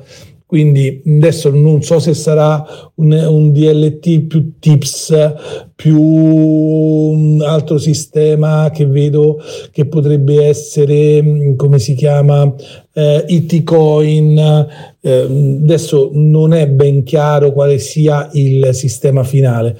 Sta di fatto che a parer mio, se vogliono ottenere un risultato funzionale, comunque devono cambiare il paradigma, quindi registrare tenere l'UTXO fisso e registrare le transazioni sul coin e non fare il contrario come facciamo oggi con i sistemi tradizionali. Questa, questa è una rivoluzione copernicana, mettiamo, è, è, come spostare la Terra dal centro dell'universo e metterci il Sole al centro del sistema solare, eh, è veramente coper- rivoluzione copernicana per le valute. Um, la cosa che poi gli interesserà tantissimo sarà la programmabilità, mh, mm, che anche qui eh, c'è stata una, c'è una doppia frase eh, sempre nel regolamento europeo che fa capire quanto ci tengano ma non lo possono dire ovvero diranno che la, la BCE hanno scritto non eh, utilizzerà il denaro in modo programmabile e quindi la programmabilità del denaro, perché la BCE fondamentalmente sarà l'emittente del denaro, ma le, i sistemi di programmabilità del denaro verranno demandati alle banche commerciali. Quindi saranno le banche commerciali che potranno, secondo le regole, le leggi nazionali, europee e tutto quanto, creare quelli che saranno poi degli smart contract sul denaro digitale. Ecco perché, a parer mio, le banche si guardano molto molto molto da vicino le stablecoin private anche perché probabilmente il più grosso scontro, il primo scontro che avranno sarà proprio sulle stablecoin private perché è un'altra frase detta dal direttore generale della eh, Bank of International Settlement è, è, è, diciamo, è descrittiva di questa guerra che a parer mio avverrà tra poco. Eh, lui eh, propone le CBCD come il sistema eh, praticamente di stablecoin più efficace al mondo.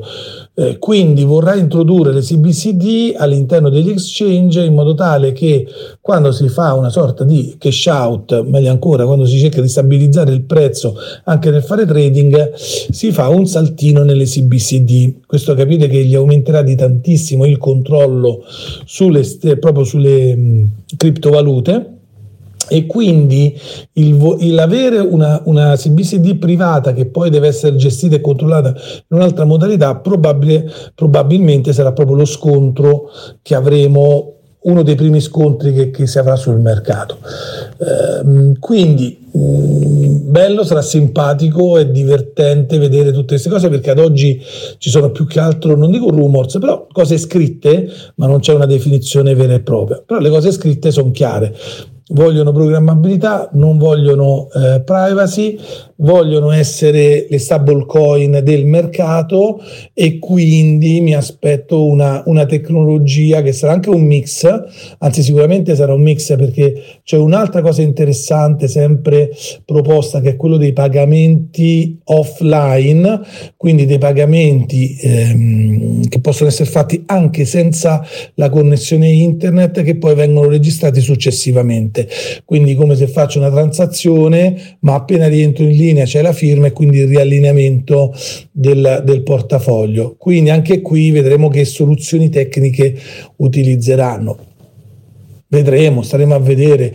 Eh, la, di certo che si troveranno di fronte, e infatti stanno ritardando, eh, tantissime problematiche tecniche, tutte le problematiche tecniche che hanno notoriamente le eh, criptovalute, eh, più qualcun'altra, perché alla fin fine loro stanno scegliendo una eh, soluzione comunque centralizzata eh, e comunque una soluzione che deve essere veloce e quindi hanno centralizzazione e hanno velocità e quindi diciamo scalabilità.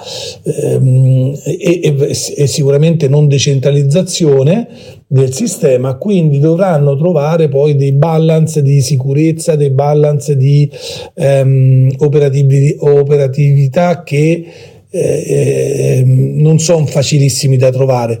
Immaginate gli hacker come si divertiranno immediatamente il giorno dopo che esce l'euro digitale a provarlo a eh, mettere in crisi, a forzarlo e immaginate pure che carico di transazioni deve, deve, dovrebbe o dovrà sopportare, cioè non sono le 17 transazioni al secondo del Bitcoin, ma molto più vicino saranno le milioni di transazioni al secondo come il nostro fantastico Latin Network dovrà utilizzare. Quindi probabilmente ci saranno anche dei layer differenti perché non puoi tenere tutto sullo stesso layer, altrimenti anche un attacco proprio per caricare tua, il, tuo, la, il tuo registro sarebbe estremamente facile. Quindi probabile che ci saranno soluzioni alternative. Ecco, non ho la sfera di cristallo, ma mi diverto tanto ad aspettare e a mh, mm, cercare di capire quali saranno le soluzioni che adotteranno. Uh, ciao Gianluca, io permetto di, mi permetto di di inserirmi nella discussione. Eh, secondo me però sì, ok, il piano tecnico eh, c'è un problema di fondo che è secondo me quello che poi sta facendo temporeggiare la Banca Centrale Europea nel dichiarare un capitolato tecnico di questa roba perché poi nel corso dei mesi se ne sono sentite di diverse. No? L'elefante nella cristalleria sono le banche private allora adesso se immaginiamo un sistema di account, ma anche di, è indifferente che sia un sistema account tracciando appunto tramite UTXO, fondamentalmente tolgono alle banche due cose. Eh, innanzitutto la gestione dei depositi dei clienti. Io se eh, posso detenere i miei soldi presso qualcosa che fondamentalmente è della banca centrale potrei avere pochissimi motivi per andare da Biper, da, al banco di Desio o ovunque sia per, eh, per aprirmi un conto. Il secondo è che il patto neanche troppo tacito dal passaggio a, alle economie completamente fiat fu che le banche smettono di fare le banche e diventano una sorta di catena di trasmissione delle politiche monetarie delle banche centrali. No, eh, indietro gli si dava, gli si dà tuttora un rendimento sui depositi che detengono presso le banche centrali e fondamentalmente le banche hanno smesso di fare le banche almeno secondo quello che era il concetto eh, storico di banca, no? raccolgo depositi, presto denaro. Io adesso con tutto che certamente tutto è possibile, eh, però hanno fatto già presente diverse volte che se si fa una torta nuova loro gliene tocca una fetta, perché non possono diventare solo collocatori di, di titoli. Eh, perché ho fatto tutto questo discorso un po' incasinato? Perché dubito che si possa arrivare a una soluzione tecnicamente efficiente eh, se eh, si deve dare un contentino a un attore che tecnologicamente oggi, quantomeno per i depositi e per i trasferimenti, non avrebbe ragion d'essere. Tra l'altro, eh, quello che va ripetendo Panetta, che adesso torna in Italia, noi i campioni ce li riprendiamo sempre, fortunatamente, eh? torna in Italia a capo di Banca Italia, ma è il, il più grande pasdaran del, dell'euro digitale. In realtà lui vorrebbe fare questo sistema anche per togliere dalla gestione dei privati i pagamenti digitali. Non fa i nomi, ma si riferisce a Visa e Mastercard. Adesso, al netto delle discussioni su quanto folle sia sostituire un sistema del genere con qualcosa di carattere pubblico, verrà fuori una cosa che funziona peggio e costa di più e sarà anche più lenta probabilmente. Eh, quindi da un lato si vogliono aggredire i gestori dei pagamenti digitali, è ripetuto perché non sono europei, dall'altro si dovrà cercare di tutelare il sistema bancario europeo, adesso a meno che l'Europa non abbia e ne dubito, interesse a deindustrializzarsi prima e debantizzarsi poi, con il risultato che sarebbe una sorta di DDR, però questa volta su tutto il continente. Io francamente la soluzione tecnica efficiente non la vedo, o meglio, ritengo che l'efficienza non sarà l'unico parametro di cui tenere conto. Gianluca, non posso che non essere molto d'accordo con te. Eh, tant'è vero che devono risolvere tantissimi problemi proprio di ruolo. Però butto lì una riflessione mh, che ho fatto proprio ad una banca, perché ho fatto un corso proprio della banca innovativa con uh, l'euro digitale a una grande banca italiana e, e, la proposta è semplice, nel senso di dire, uno, le banche continueranno a fare mh, tutto ciò che fanno perché in realtà mh, a noi serve comunque il concetto del debito mi spiego meglio. Tutte le criptovalute hanno un bellissimo sistema, ma un sistema definito basato sul credito, quindi o li hai gli UTXO o, hai, o non hai gli UTXO, come si dice, o hai Bitcoin o non hai Bitcoin. Non possono essere prestati perché? Perché seguendo la logica della proprietà dell'UTXO non, non hai il concetto di ti presto i soldi, concetto che invece il prestito è molto più facile da registrare con il vecchio sistema basato sulla partita doppia, dove si crea un debito e un credito e quindi ritorna la registrazione tranquillamente. Cosa faranno a parer mio? Adesso siamo veramente in futurologia applicata, però le banche continueranno ad essere un fulcro necessario proprio per la parte di debito, cioè eh, probabilmente ci sarà la possibilità di creare dei token, o detto anche per, io l'ho chiamati così, euro commerciali, dove praticamente loro potranno emettere token col quale ci consentiranno ad esempio banalmente di comprare una casa, quindi di prendere un mutuo poi il mutuo sarà uno smart contract, la realizzazione e la chiusura dello smart contract sarà regolata eh, naturalmente in modo preciso e la banca potrà continuare a fare la banca perché la banca di base eh, gli viene elevato la base fondamentale, essere un registro, questo è vero. Però dall'altra parte potrà guadagnare sicuramente nel, nel prestito nel, eh, nel, nella raccolta. Non sarà più un conto corrente, questo probabilmente di sì, ma il concetto conto corrente con le, con le cripto ormai è andato, è andato in disuso. Hai un portafoglio, è più efficace, è più rapido, è più preciso perché devo utilizzare un sistema antico quando un sistema migliaia di volte più efficace. Mm, quindi eh, avranno una, una gestione diversa, ma emetteranno moneta. Come emetteranno moneta? Emetteranno moneta mettendo praticamente a riserva euro digitali e raccolta di, di, euro praticamente raccolti dal mercato dai clienti metteranno a riserva ed emetteranno praticamente una valuta frazionaria come oggi è la valuta frazionaria l'euro quando te lo prestano in modo da poter creare il prestito quindi per me il ruolo delle banche sussiste e rimarrà uguale, anzi sarà anche ampliato perché in un certo senso quando andremo a comprare una macchina e faremo un leasing o andremo a fare un, un prestito, andremo in realtà a sottoscrivere uno smart contract, un contratto. Questo, uh, che poi smart contract sappiamo perfettamente che non è un contratto, però è un denaro programmabile, quindi metteremo giù una, una, una funzione che ci consentirà di restituire quanto dovuto in tot rate in automatico ogni mese da quel determinato portafoglio con alcune regole e così via che eh, verranno addirittura per me emessi dalle banche commerciali che gli rimarrà tutta la fetta. La Banca Centrale Europea in realtà ha soltanto voglia di tenere il pallino in mano dell'emissione della valuta, eh, dopodiché a parer mio non ha nessuna intenzione di pestare i piedi alle banche commerciali. Perché non ha nessuna intenzione di pestare i piedi alle banche commerciali? Beh, perché fondamentalmente le banche commerciali sono parte della Banca Centrale Europea. Ricordatevi che la Banca Centrale Europea è formata dalle banche centrali dei vari paesi, le banche, banche centrali dei vari paesi sono formate dalle banche commerciali dei vari paesi. Quindi alla fin fine è sempre la stessa famiglia, mh, mm, come dire, tra cani non ci si morde, dai. Questa cosa dei, dei, dei cani che non si mordono tra loro la volevo dire io, ma vabbè, l'hai detta tu, meglio così. È interessantissimo. Io continuo perché sto, sto in redazione eh, questa cosa mi stuzzica. Abbiamo intervistato recentemente in risposta a,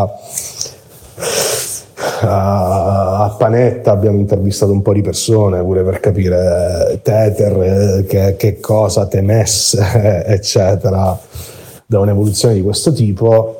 Io ti faccio, ti, ti lancio un'altra un'altra, tra virgolette, provocazione.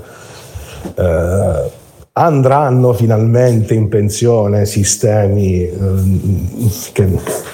Guardate, io purtroppo in una parte rilevante della mia vita ho dovuto usare Swift e Swift è una roba veramente la, la, lasciamo stare cioè lasciamo stare immaginatevela buttata così come una sorta di, di torrent dove le connessioni tra nodi non sono libere e ogni nodo che saltate praticamente lasciate un, piccolo obolo, ci vuole dei tempi assurdi, eh, dei routing che se paghi verso paesi un po' particolari dove le banche sono poco agganciate, i vostri, tra virgolette, soldi, no? in realtà è un messaggio che si sposta, però potreste fare benissimo eh, Pescara New York, Dhaka in Bangladesh e poi arrivare in Giappone. È un sistema assurdo. Eh, questi adesso stanno proponendo l'euro digitale, il dollaro digitale, per quanto stiano indietro ci sono no, resistenze politiche più, più, forti negli Stati Uniti. Eh, io immagino, e spero a questo punto, cioè se dobbiamo prenderci l'euro digitale, speriamo di prenderci anche la parte buona che è sistemi come Swift saltino. BIS, se non ricordo male, ha già testato anche con Chainlink. Uh, Chainlink ha un sistema di interoperabilità modulare che è molto comodo, permetterebbe, io immagino che sia quello l'interesse di BIS, di interfacciare, che ne so, il network del dollaro digitale con quello dell'euro digitale o permettere a provider privati di servizi che stanno in Giappone di ricevere e inviare pagamenti e eh, a questo punto transazioni, non token, eh, anche se non fanno parte del sistema della banca centrale. Quindi pensi che questo sia un primo passo e lo stiano vendendo come questione principalmente retail per vedere come va? Oppure pensi che in realtà di velleità di andare a rompere i cosiddetti altra gente a business estremamente remunerativi come quello di Swift non sia nelle corde, cioè il cane non mangia cane, vale solo, tra, solo nella catena che parte da BCE e arriva al banco di Basciano o secondo te eh, questa cosa varrà anche tra istituzioni internazionali. Cioè, Swift sì, una società paraprivata, eh, però immagino che non voglia arrivare e dire ah, ok domani ci sono le blockchain, arrivederci al nostro sistema di messaggi carissimi. Gianluca, ormai abbiamo preso possesso praticamente io e te della, del podcast, adesso poi ci cazzeranno i nostri, eh, i nostri dire, proprietari che ci hanno ospitato. Eh, pure io sono in ufficio, quindi tempo per lavorare, sto preparando un corso per una grande azienda e, e quindi ti rispondo. Allora, ehm, in realtà io penso che Panetta non voglia assolutamente prendersi il, il, il potere di, delle transazioni quindi buttare fuori Visa, Mastercard e così via. Se pensate sono le stesse persone che hanno concesso in Italia la più grande concentrazione di aziende di servizi interbancari che adesso si chiama eh, Nexi eh, Nexi praticamente ha, hanno concesso l'acquisto di tutti i servizi interbancari e unire tutti sotto di loro e non a caso la Banca Centrale Europea eh, ha dato immediatamente a Nexi il, per l'Italia almeno mh, come dire, tutta la parte di sperimentazione delle transazioni in euro digitale Io ritengo invece che tutto questo sistema porterà a nuovi equilibri sicuramente, eh, sicuramente la banca centrale vuole avere più controllo e con questo sistema avrà assolutamente più controllo, poi questo è un altro problema grandissimo che a me non sta, che sta assolutamente a cuore perché non mi sta bene che un'entità abbia il potere già ne ha tantissimo la Banca Centrale Europea, ma domani sarà praticamente l'unica istituzione seria, non, non, servirà neanche più votare, penseranno loro a tutto per noi e quindi bisognerebbe democraticamente capire come limitare o a meglio ancora come controbilanciare tale potere in mano a pochi. Però questo è un altro discorso. I, invece ritengo che il sistema Big Swift, lì, quello che dicevi te, che effettivamente è un po' un chiodo, ehm, in realtà verrà sostituito e verrà integrato con sempre dei sistemi che stanno presentando la BS, la, la BIS sta anche presentando proprio di scambio di interoperabilità eh, tra le varie chain e quindi per gli spostamenti tra diverse mh, mm, CBCD quindi magari gli, gli, gli, daranno uno spazio lì, dai, uno spazietto con la possibilità di fare qualche svariato trilione di utile e di guadagno. Mm, il problema grande in tutto questo gioco è che da una parte la Banca Centrale Europea, ma tutte le banche centrali sanno che stanno perdendo con le banche con le, le, le mm, valute private e soprattutto con il bitcoin che non è neanche una valuta privata, eh, lì sono veramente disperati perché con le valute c'è sempre qualcuno con cui potertela prendere, ma col bitcoin con chi te la prendi? Perché veramente eh, li sta mettendo in crisi in modo molto molto profondo perché non è neanche un'istituzione da, da, da, fermare, da piegare. E quindi è un protocollo che funziona, funziona bene, l'unico modo che hanno è copiarlo copiarlo e piegarlo alla loro, al loro utilizzo. Il problema qui grande è che una volta, non mi ricordo chi è che diceva se era un grande banchiere americano, eh, datemi la possibilità di stampare denaro e non possibilità, non mi serve neanche la, la, il potere di fare le leggi, cioè comando comunque io. Eh, dalle mie parti a Roma si dice all'articolo quinto, chi c'è soldi ha vinto. Eh, qui il problema grande è che non, non solo hanno i soldi, ma hanno una concentrazione di informazione pazzesca perché con tutti i soldi che hanno, ma, ma soprattutto hanno il, la nostra modalità di utilizzare i soldi, che è l'informazione principe che veramente eh, consente di fare la qualsiasi cosa senza più un approccio democratico. Quindi, se vogliamo ancora avere un approccio democratico, Va benissimo che la BCE voglia fare la propria valuta digitale, ma non va bene che esisterà poi una persona che, o persone che potranno decidere eh, proprio la, l'effic- l'efficacia o meno, quindi la programmabilità o meno di questa valuta. Capite che potere che hanno in mano? Non solo gestiscono i flussi monetari, ma addirittura hanno le informazioni di ritorno sull'utilizzo dei flussi monetari. Quindi immaginate eh, che, che mm, insider trading proprio possono fare sulla qualsiasi cosa. Quindi capite che, che, che, veramente o troviamo un sistema di controbilanciamento a tutto questo o altrimenti non solo i cani non si mordono, ma diventano così tanto potenti che, che non, li identificheremo neanche più come cani perché saranno i nostri dei, già lo sono, però domani decideranno proprio tutto ciò che vogliono. E questo non è complottismo, è, attenzione, è, è democrazia. In democrazia si lavora sempre col controbilanciamento dei poteri. Se io ho un potere forte, devo mettergli accanto un altro potere che lo possa controbilanciare e controllare altrimenti diventa dispotico diventa un Cesare, diventa un imperatore. Eh, dai tempi dei romani che abbiamo questo problema sul dare del potere ma avere anche un contropotere per poterlo levare, altrimenti, eh, altrimenti è un problema. Eh.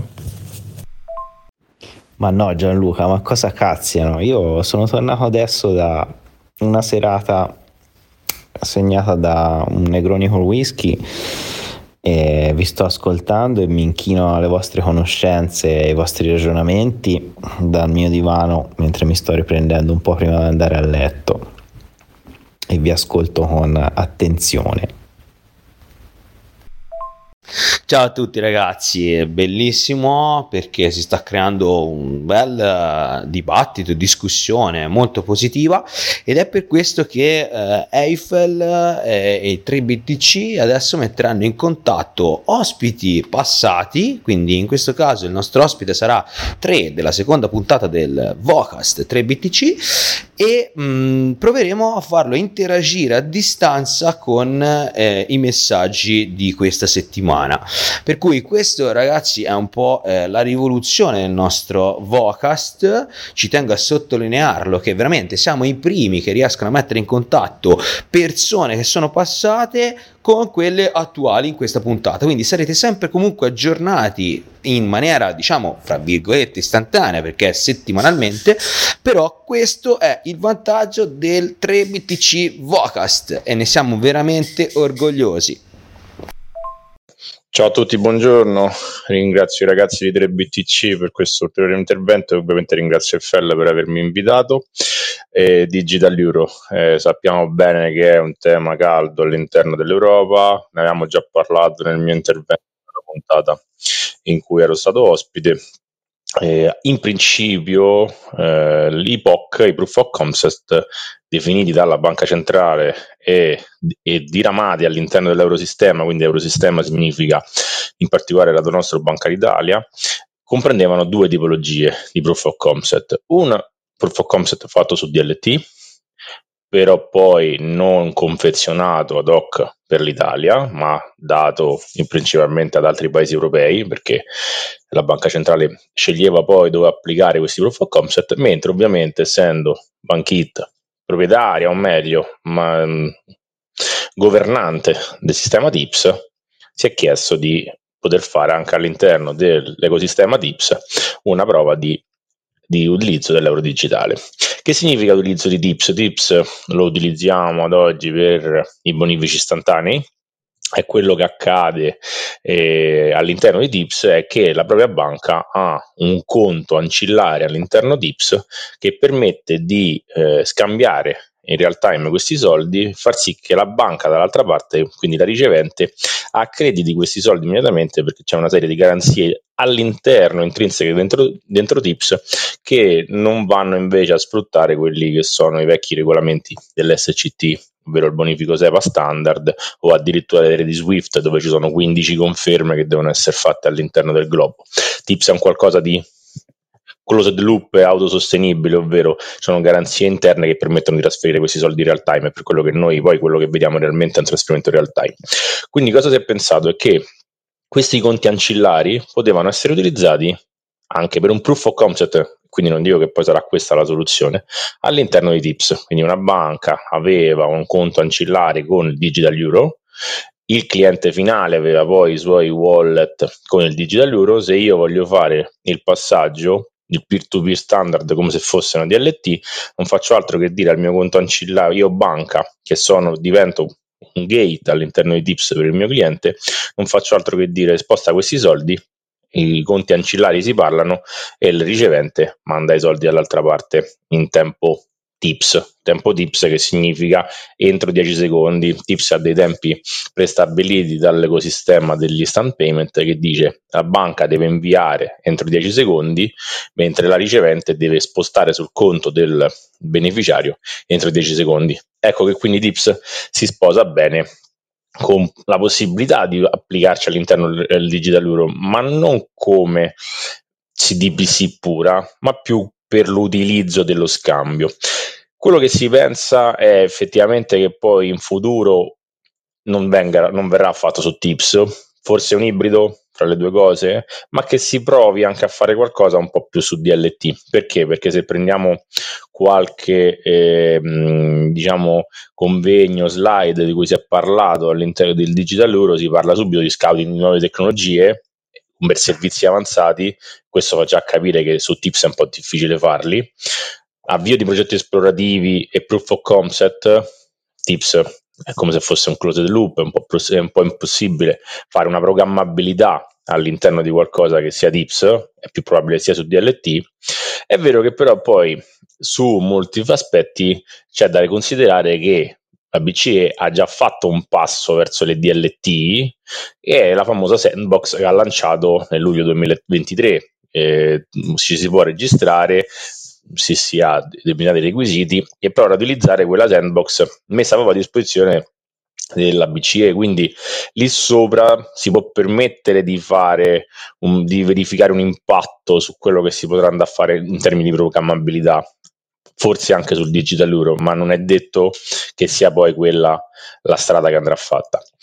Tutto è molto silente perché i team che stanno lavorando, o meglio, i selezionati che stanno lavorando a questi vari proof of concept, non ricordo bene, ma dovranno portare le evidenze nel Q1 2024 e quindi stando alla finestra vedremo quello che succede e quello che poi verrà rappresentato da ognuno di questi team.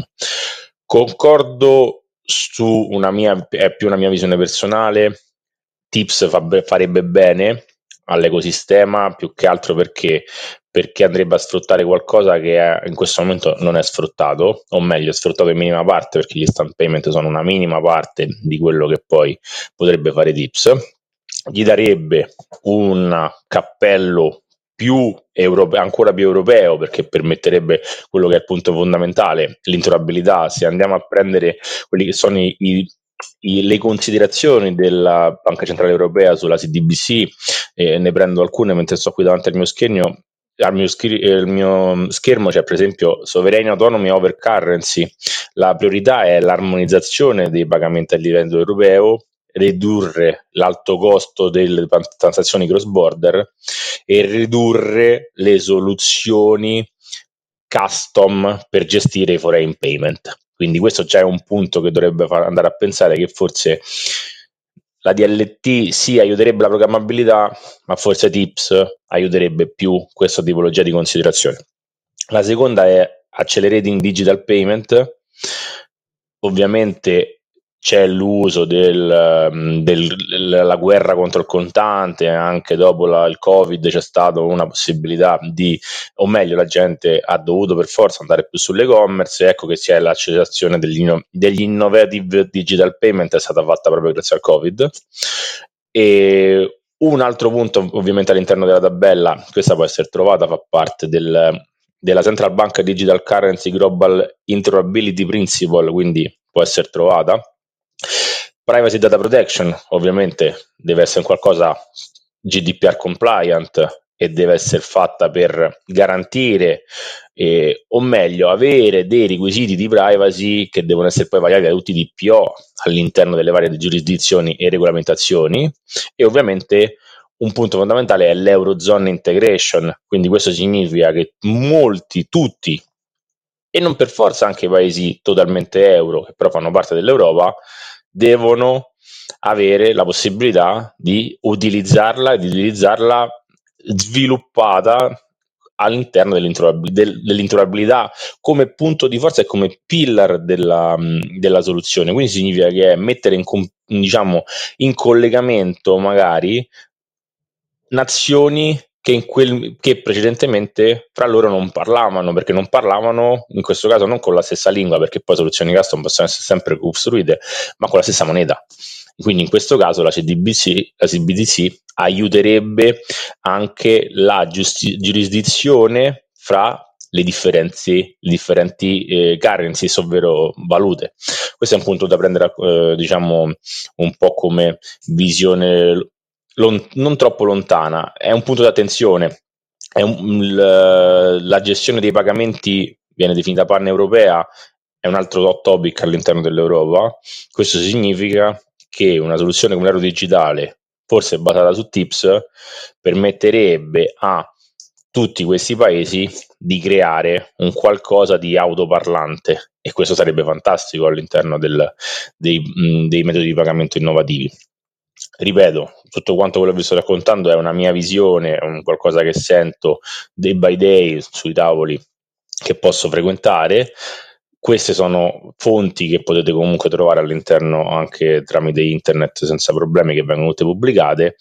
que- tutto questo avrà comunque un riscontro all'interno del prossimo anno, quindi per il momento sono tutte quante supposizioni, vediamo quello che faranno e vediamo come poi le banche o gli organi all'interno reagiranno perché anche questo è un punto importante. Lo useranno, lo daranno al cliente finale in una maniera, lo useranno solamente per fare qualcosa nell'interbank system, ovvero per, per, parlarsi fra banche? Saranno le banche stesse a fare la conversione? Saranno le banche stesse ad acquistare gli euro digitali per darli al cliente? Tutte queste domande nel corso del prossimo anno troveranno risposta e allora lì avremo tutto il quadro generale della soluzione e capiremo anche la banca centrale in che direzione voglia andare. Spero di aver dato una risposta esaustiva a quanto mi si chiedeva grazie ancora per l'invito. Ragazzi, sta avvenendo veramente una figata di puntata. Eh, mi sono messo in pari con tutto, anche con eh, l'ultimo vocale del nostro eh, vecchio ospite, perché era della seconda puntata, quindi 3, che ha fatto questo suo super intervento eh, aggiuntivo eh, su quello che è il, l'euro digitale, quindi eh, l'emissione in futuro. Però io a questo punto, avendo sentito i 3 parlare eh, mi sfugge un attimino mi sfugge a me e quindi non so forse a qualche ascoltatore anche come quindi come la sfanghiamo come veniamo fuori come saranno eh, mai relazionate queste cripto se mai saranno relazionate ai circuiti bancari. O meglio, ste banche ci hanno solo copiato il sistema e festa finita, quindi per loro eh, tutto il resto del mondo cripto è soltanto forma di investimento, quindi future eccetera, o secondo voi potranno mai realmente prendere spunto e quindi integrare magari eh, ho, ho, ho, sentito ora non mi ricordo bene da chi eh, forse da Gianluca il nostro ospite della settimana scorsa parlare di eh, Chainlink eh, cioè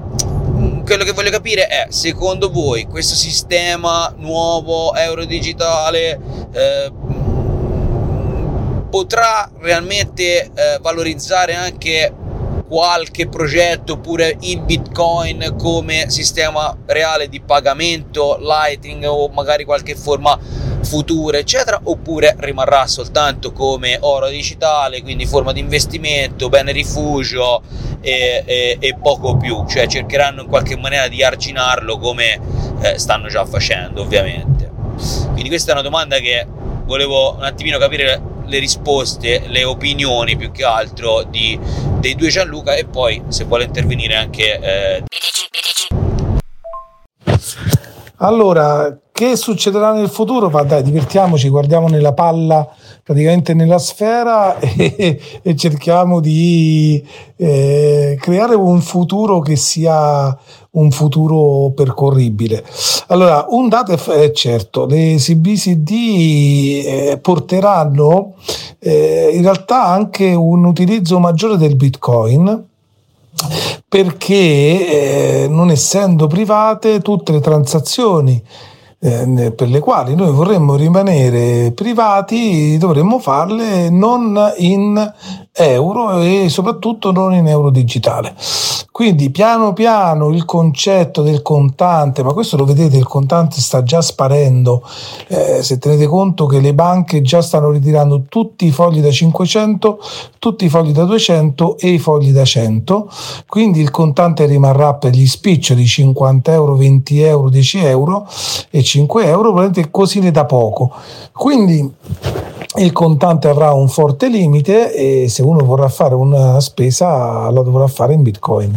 Ma lo vedete anche con la Nigeria, la Nigeria sta eh, imposto la CBCD per motivi di iperinflazione e i nigeriani hanno rifiutato la CBCD e hanno di corsa convertito molti soldi in bitcoin perché naturalmente per loro è una salvaguardia nel loro sistema che non regge, che è inflazionistico. Noi per fortuna abbiamo ancora un'inflazione che è altissima, eh, ma eh, diciamo è ancora sotto controllo. Spero che la rimanga tale perché pensare che l'inflazione sia una bella cosa, eh, uno si dimentica che in realtà poi distrugge le famiglie, distrugge il potere d'acquisto e tutto quanto, però sta di fatto che se uno si vuole proteggere dall'inflazione, il Bitcoin ad oggi è ancora una, è la soluzione eh, più efficace di tante altre.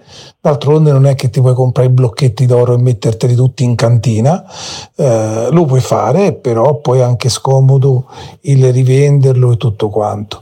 Il Bitcoin è praticamente cash liquido subito.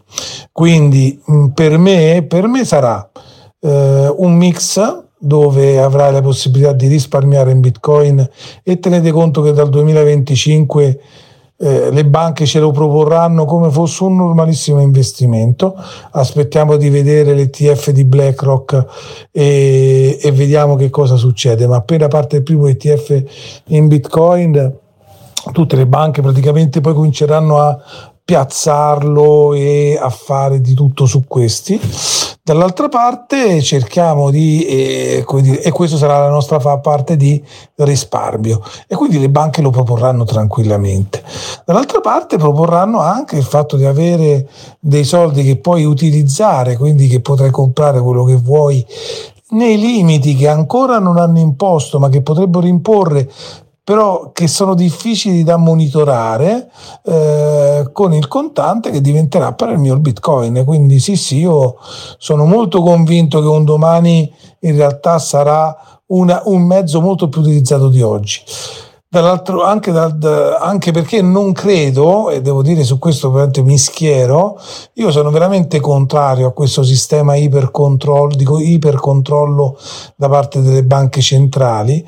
Io continuo a essere molto stufo del fatto che per un misero 1-2% di persone che possono o stanno delinquendo con la finanza, e naturalmente sono quelli grandi finanzieri che operano il 98% delle persone debba essere controllato come fosse un ladro, io ritengo che la mia privacy è sacrosanta, ancora è un diritto costituzionale, vediamo quando riusciranno e se riusciranno a levarlo dal diritto costituzionale. Quindi io ancora rivendico il fatto di poter comprare delle cose e se compro una, una maglietta o compro una cosa nessuno può andare a sindacare come la pago. Se la voglio pagare in pizze di fango del Camerun, io la pago in pizze di fango del Camerun se il mio commerciante eh, mi accetta questo tipo di pagamento. In Italia posso pagarli in baratto, posso pagarli in tutti i modi possibili e immaginabili, basta che si paghino le tasse, brutte, tante, troppe, sbagliate molto spesso, però alla fin fine se ti pago le tasse scusami ma non mi devi rompere piuttosto le scatole. Ecco, e su questa base devo dire che invece vedo un futuro molto roseo su questo. Quindi, e poi ragazzi, divertiamoci a vedere queste CBCD. Io veramente mi, mi voglio ammazzare da ridere. Non è così facile cambiare un sistema informatico. Eh, immaginate che casini che vengono fuori è vero pure che loro intanto potranno bruciare e eh, rimintare come vogliono i soldi, quindi metteranno a posto tutti i casini. Ma immaginate gli hacker come si scateneranno a divertirsi, a bloccarli tutto, a incasinarli tutto. Ci sarà da divertirsi veramente, da divertirsi un botto. E poi Gianluca, io vorrei venire con te quel giorno che vai all'agenzia delle entrate a pagare la parte di tasse in pizze di fango del Camerun per vedere la faccia di chi le riscuoterà. E poi avete toccato un sacco di argomenti. E, um, veramente sta diventando difficile per me pensare a un titolo di questa puntata. Siamo partiti dall'informazione su Bitcoin, dalle fake news che, che ci sono, che sono girate, che girano, i media che cercano di affossarlo. E ora vediamo anche perché, vediamo gli interessi, quando, quando abbiamo toccato appunto le CBDC e ce ne sarebbe veramente tante da dire e c'è stata una discussione che mi ha interessato molto, è stata di livello e quindi molto bene, molto bene. Intanto mentre ci godiamo questo fine settimana vi lancio una domandina lì, che titolo dareste alla nostra discussione di questa settimana? Quale sarebbe per voi il titolo giusto di questa puntata dei 3 BTC? Allora, per quanto riguarda mh, le CBDC eh, che girino, almeno se ho capito la domanda, che possono girare su blockchain eh, già preesistenti, la vedo dura. Eh, mesi fa, forse un anno fa, forse anche di più, c'era chi pensava che potessero girare su Ethereum, sul network di Ethereum, che secondo me non sarebbe nemmeno, nemmeno sbagliato perché avresti un network, un sistema, un'infrastruttura già collaudata e, e sicuramente potresti avere tantissimi vantaggi. Ma non credo assolutamente andrà così perché vorranno sicuramente una cosa totalmente centralizzata dallo sviluppo alla distribuzione per cui molto probabilmente opteranno per eh, magari non è detto nemmeno che sia una blockchain o un registro distribuito ma sarà qualcosa magari database centralizzati. Come dice Gianluca qualcosa di molto veloce transazioni rapide immediate. E di sicuro non utilizzeranno una blockchain già presente, non credo proprio, cercheranno una centralizzazione in tutti i sensi. Non è detto nemmeno che utilizzeranno una blockchain, un registro distribuito, potrebbe essere una cosa totalmente centralizzata, il database, va a sapere. Comunque anche come sosteneva 3 nel suo audio il prossimo anno sicuramente ci renderemo esattamente eh, conto di quello che saranno le CBDC.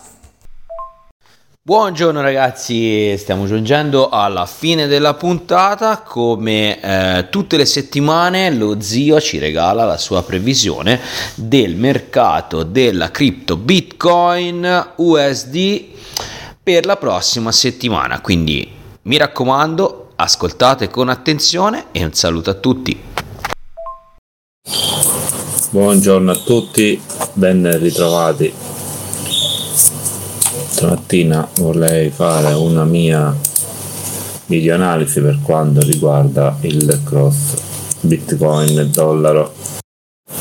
Allora voglio partire nel mensile voglio partire dal mensile scusate. Eh, dal mensile io vedo che potrebbe starci una ripartenza verso i 36.000 36.200 eh, anche verso i 42.000 però l'analisi questa qua long resta sul mensile quindi si parlerà anche per lungo periodo quindi parliamo di mesi.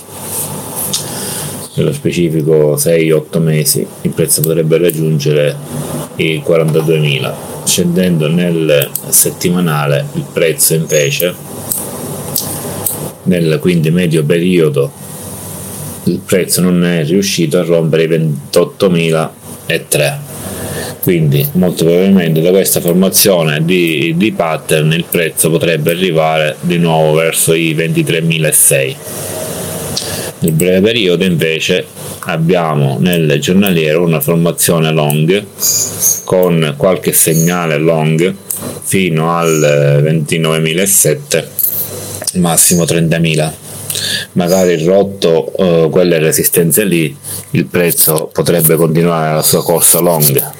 Però abbiamo siamo a metà strada tra un uh, supporto di 24.009 e un supporto di 29.007 eh, metà strada indica di più un long visto dal punto di vista daily il prezzo è arrivato a 28.500 senza riuscire a rompere la resistenza però ci potrebbe anche riprovare nei prossimi giorni.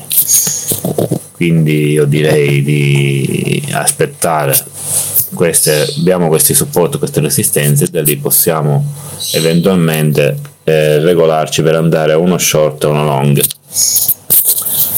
esempio per gli holders eh, non, avranno venduto quindi si potrebbe aspettare una discesa per accumulare. E se sale meglio così. Già abbiamo il nostro bitcoin messo da parte. Questo è tutto per adesso eh, buona giornata e buon inizio settimana. Ci sentiamo più avanti. Buona giornata a tutti. Ciao ciao Ciao ragazzi, grazie mille dell'invito. E per uh, Ronny, eh, niente, le pizze di fango del Camerun vanno alla grande. Devo dire sinceramente non saprei come chiamare questa puntata, non, non, ho idee, io vi dico solamente un grandissimo grazie perché stare con voi e chiacchierare con voi è sempre un grandissimo piacere. Spero che sia un piacere anche per chi vi ascolta e chi ci ascolta e grazie ragazzi, ciao, buona serata. Buongiorno ragazzi, è stata una settimana veramente pregna di argomenti interessanti.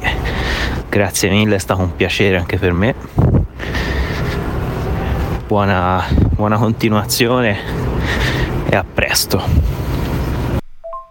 E avrei una domanda a questo punto per i nostri Gianluca. Eh, ovviamente non vi chiederò la proiezione del prezzo di Bitcoin perché ve l'ho già chiesto nelle puntate precedenti, quindi ascoltatori andate a sentire cosa ci hanno risposto, ma vi chiedo dove vi vedete voi, voi, quindi Gianluca 1 e Gianluca 2 nel 2030. Quindi cosa farete? Che progetti avete dove volete arrivare? Eh? Ovviamente ragazzi... Eh, a tutti gli ascoltatori, ci vediamo alla prossima puntata. Ciao! Ragazzi, ma voi non potete fare la domanda delle domande all'ultimo. Dove sarò nel 2030 con il Bitcoin? Apriamo un'altra puntata e discutiamo sul futuro. Con tutti i progetti che ho in testa, boh, non basta una puntata per raccontarvi cosa vorrei essere e cosa vorrei fare nel de- entro il 2030. Però sicuramente spero di riuscire a lavorare e a vivere con il Bitcoin e, e, portare anche tanto lavoro perché poi alla fine dobbiamo crescere, siamo ancora troppo pochi e la spinta sarà che l'adozione aumenti e che portiamo più persone a scoprire questa fantastica rivoluzione. Ciao, basta perché sennò diventa otto ore. Ciao ciao! Io rispondo un po' asceticamente che spero di stare eh, esattamente dove sto, magari con ecco, qualche anno in più di esperienza e quindi un, un po' più adulto di oggi eh, e di continuare certo a lavorare nel mondo di Bitcoin anche se poi alla fine non è un lavorarci ma un raccontarlo. Ragazzi grazie di nuovo e un abbraccio a tutti quelli che ci ascoltano ci ascolteranno. Ragazzi, grazie a tutti, grazie a Gianluca, grazie ai nostri ascoltatori, è stata una puntata molto interessante spero veramente che fra una decina d'anni ci possiamo trovare tutti qui a parlare ancora di Bitcoin. Eh, grazie a tutti e buon ascolto e buona settimana le nostre informazioni che è il sito internet che è www.3btc.it andate a vederlo a volte pubblichiamo anche degli articoli collegati alle puntate. Eh, ricordo anche la nostra email che è info 3btc.it e ricordo a tutti che se volete donarci qualche golador qualche eh, satoshi è ben accetto e ci dà la spinta e la benzina per progredire in questa avventura e darvi sempre più eh, informazioni dettagliate e interessanti, diciamo così, per il mercato. Eh? Quindi ancora grazie a tutti voi che ci sostenete, ancora grazie a tutti gli ascoltatori del Vocast, un saluto da Don Beans e i 3 BTC. Ricordiamo ai nostri ascoltatori che i nostri non sono consigli finanziari e non sono incentivi alla speculazione. Ricordatevi che questo è un mercato ad alto rischio, potete perdere completamente il vostro capitale e non è detto che Bitcoin possa arrivare a chissà quale cifra, anzi potrebbe benissimo arrivare a zero, visto che al momento è ancora da considerarsi come un totale esperimento monetario, per cui fate molta attenzione a dove mettete i vostri soldi. I nostri non sono assolutamente consigli finanziari, ma sono quattro chiacchiere tra tre ragazzi che credono nel possibile cambiamento del nostro tessuto sociale attraverso una moneta non più in mano ad un'entità centrale, ma in mano al popolo. Eccoci ragazzi, volge al termine anche questa ventottesima puntata.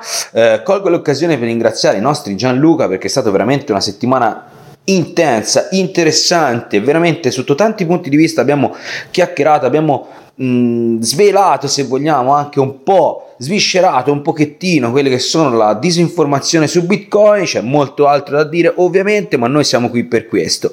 Eh, ricordo a tutti l'importanza di lasciarci un like, di condividere la nostra pagina, i nostri vocast, ragazzi dateci una mano, per noi è vitale, veramente. Vi chiediamo un like, vi chiediamo una gola d'or, se potete, quando potete, fateci sentire vostro, la vostra vicinanza, il vostro calore. Ciao!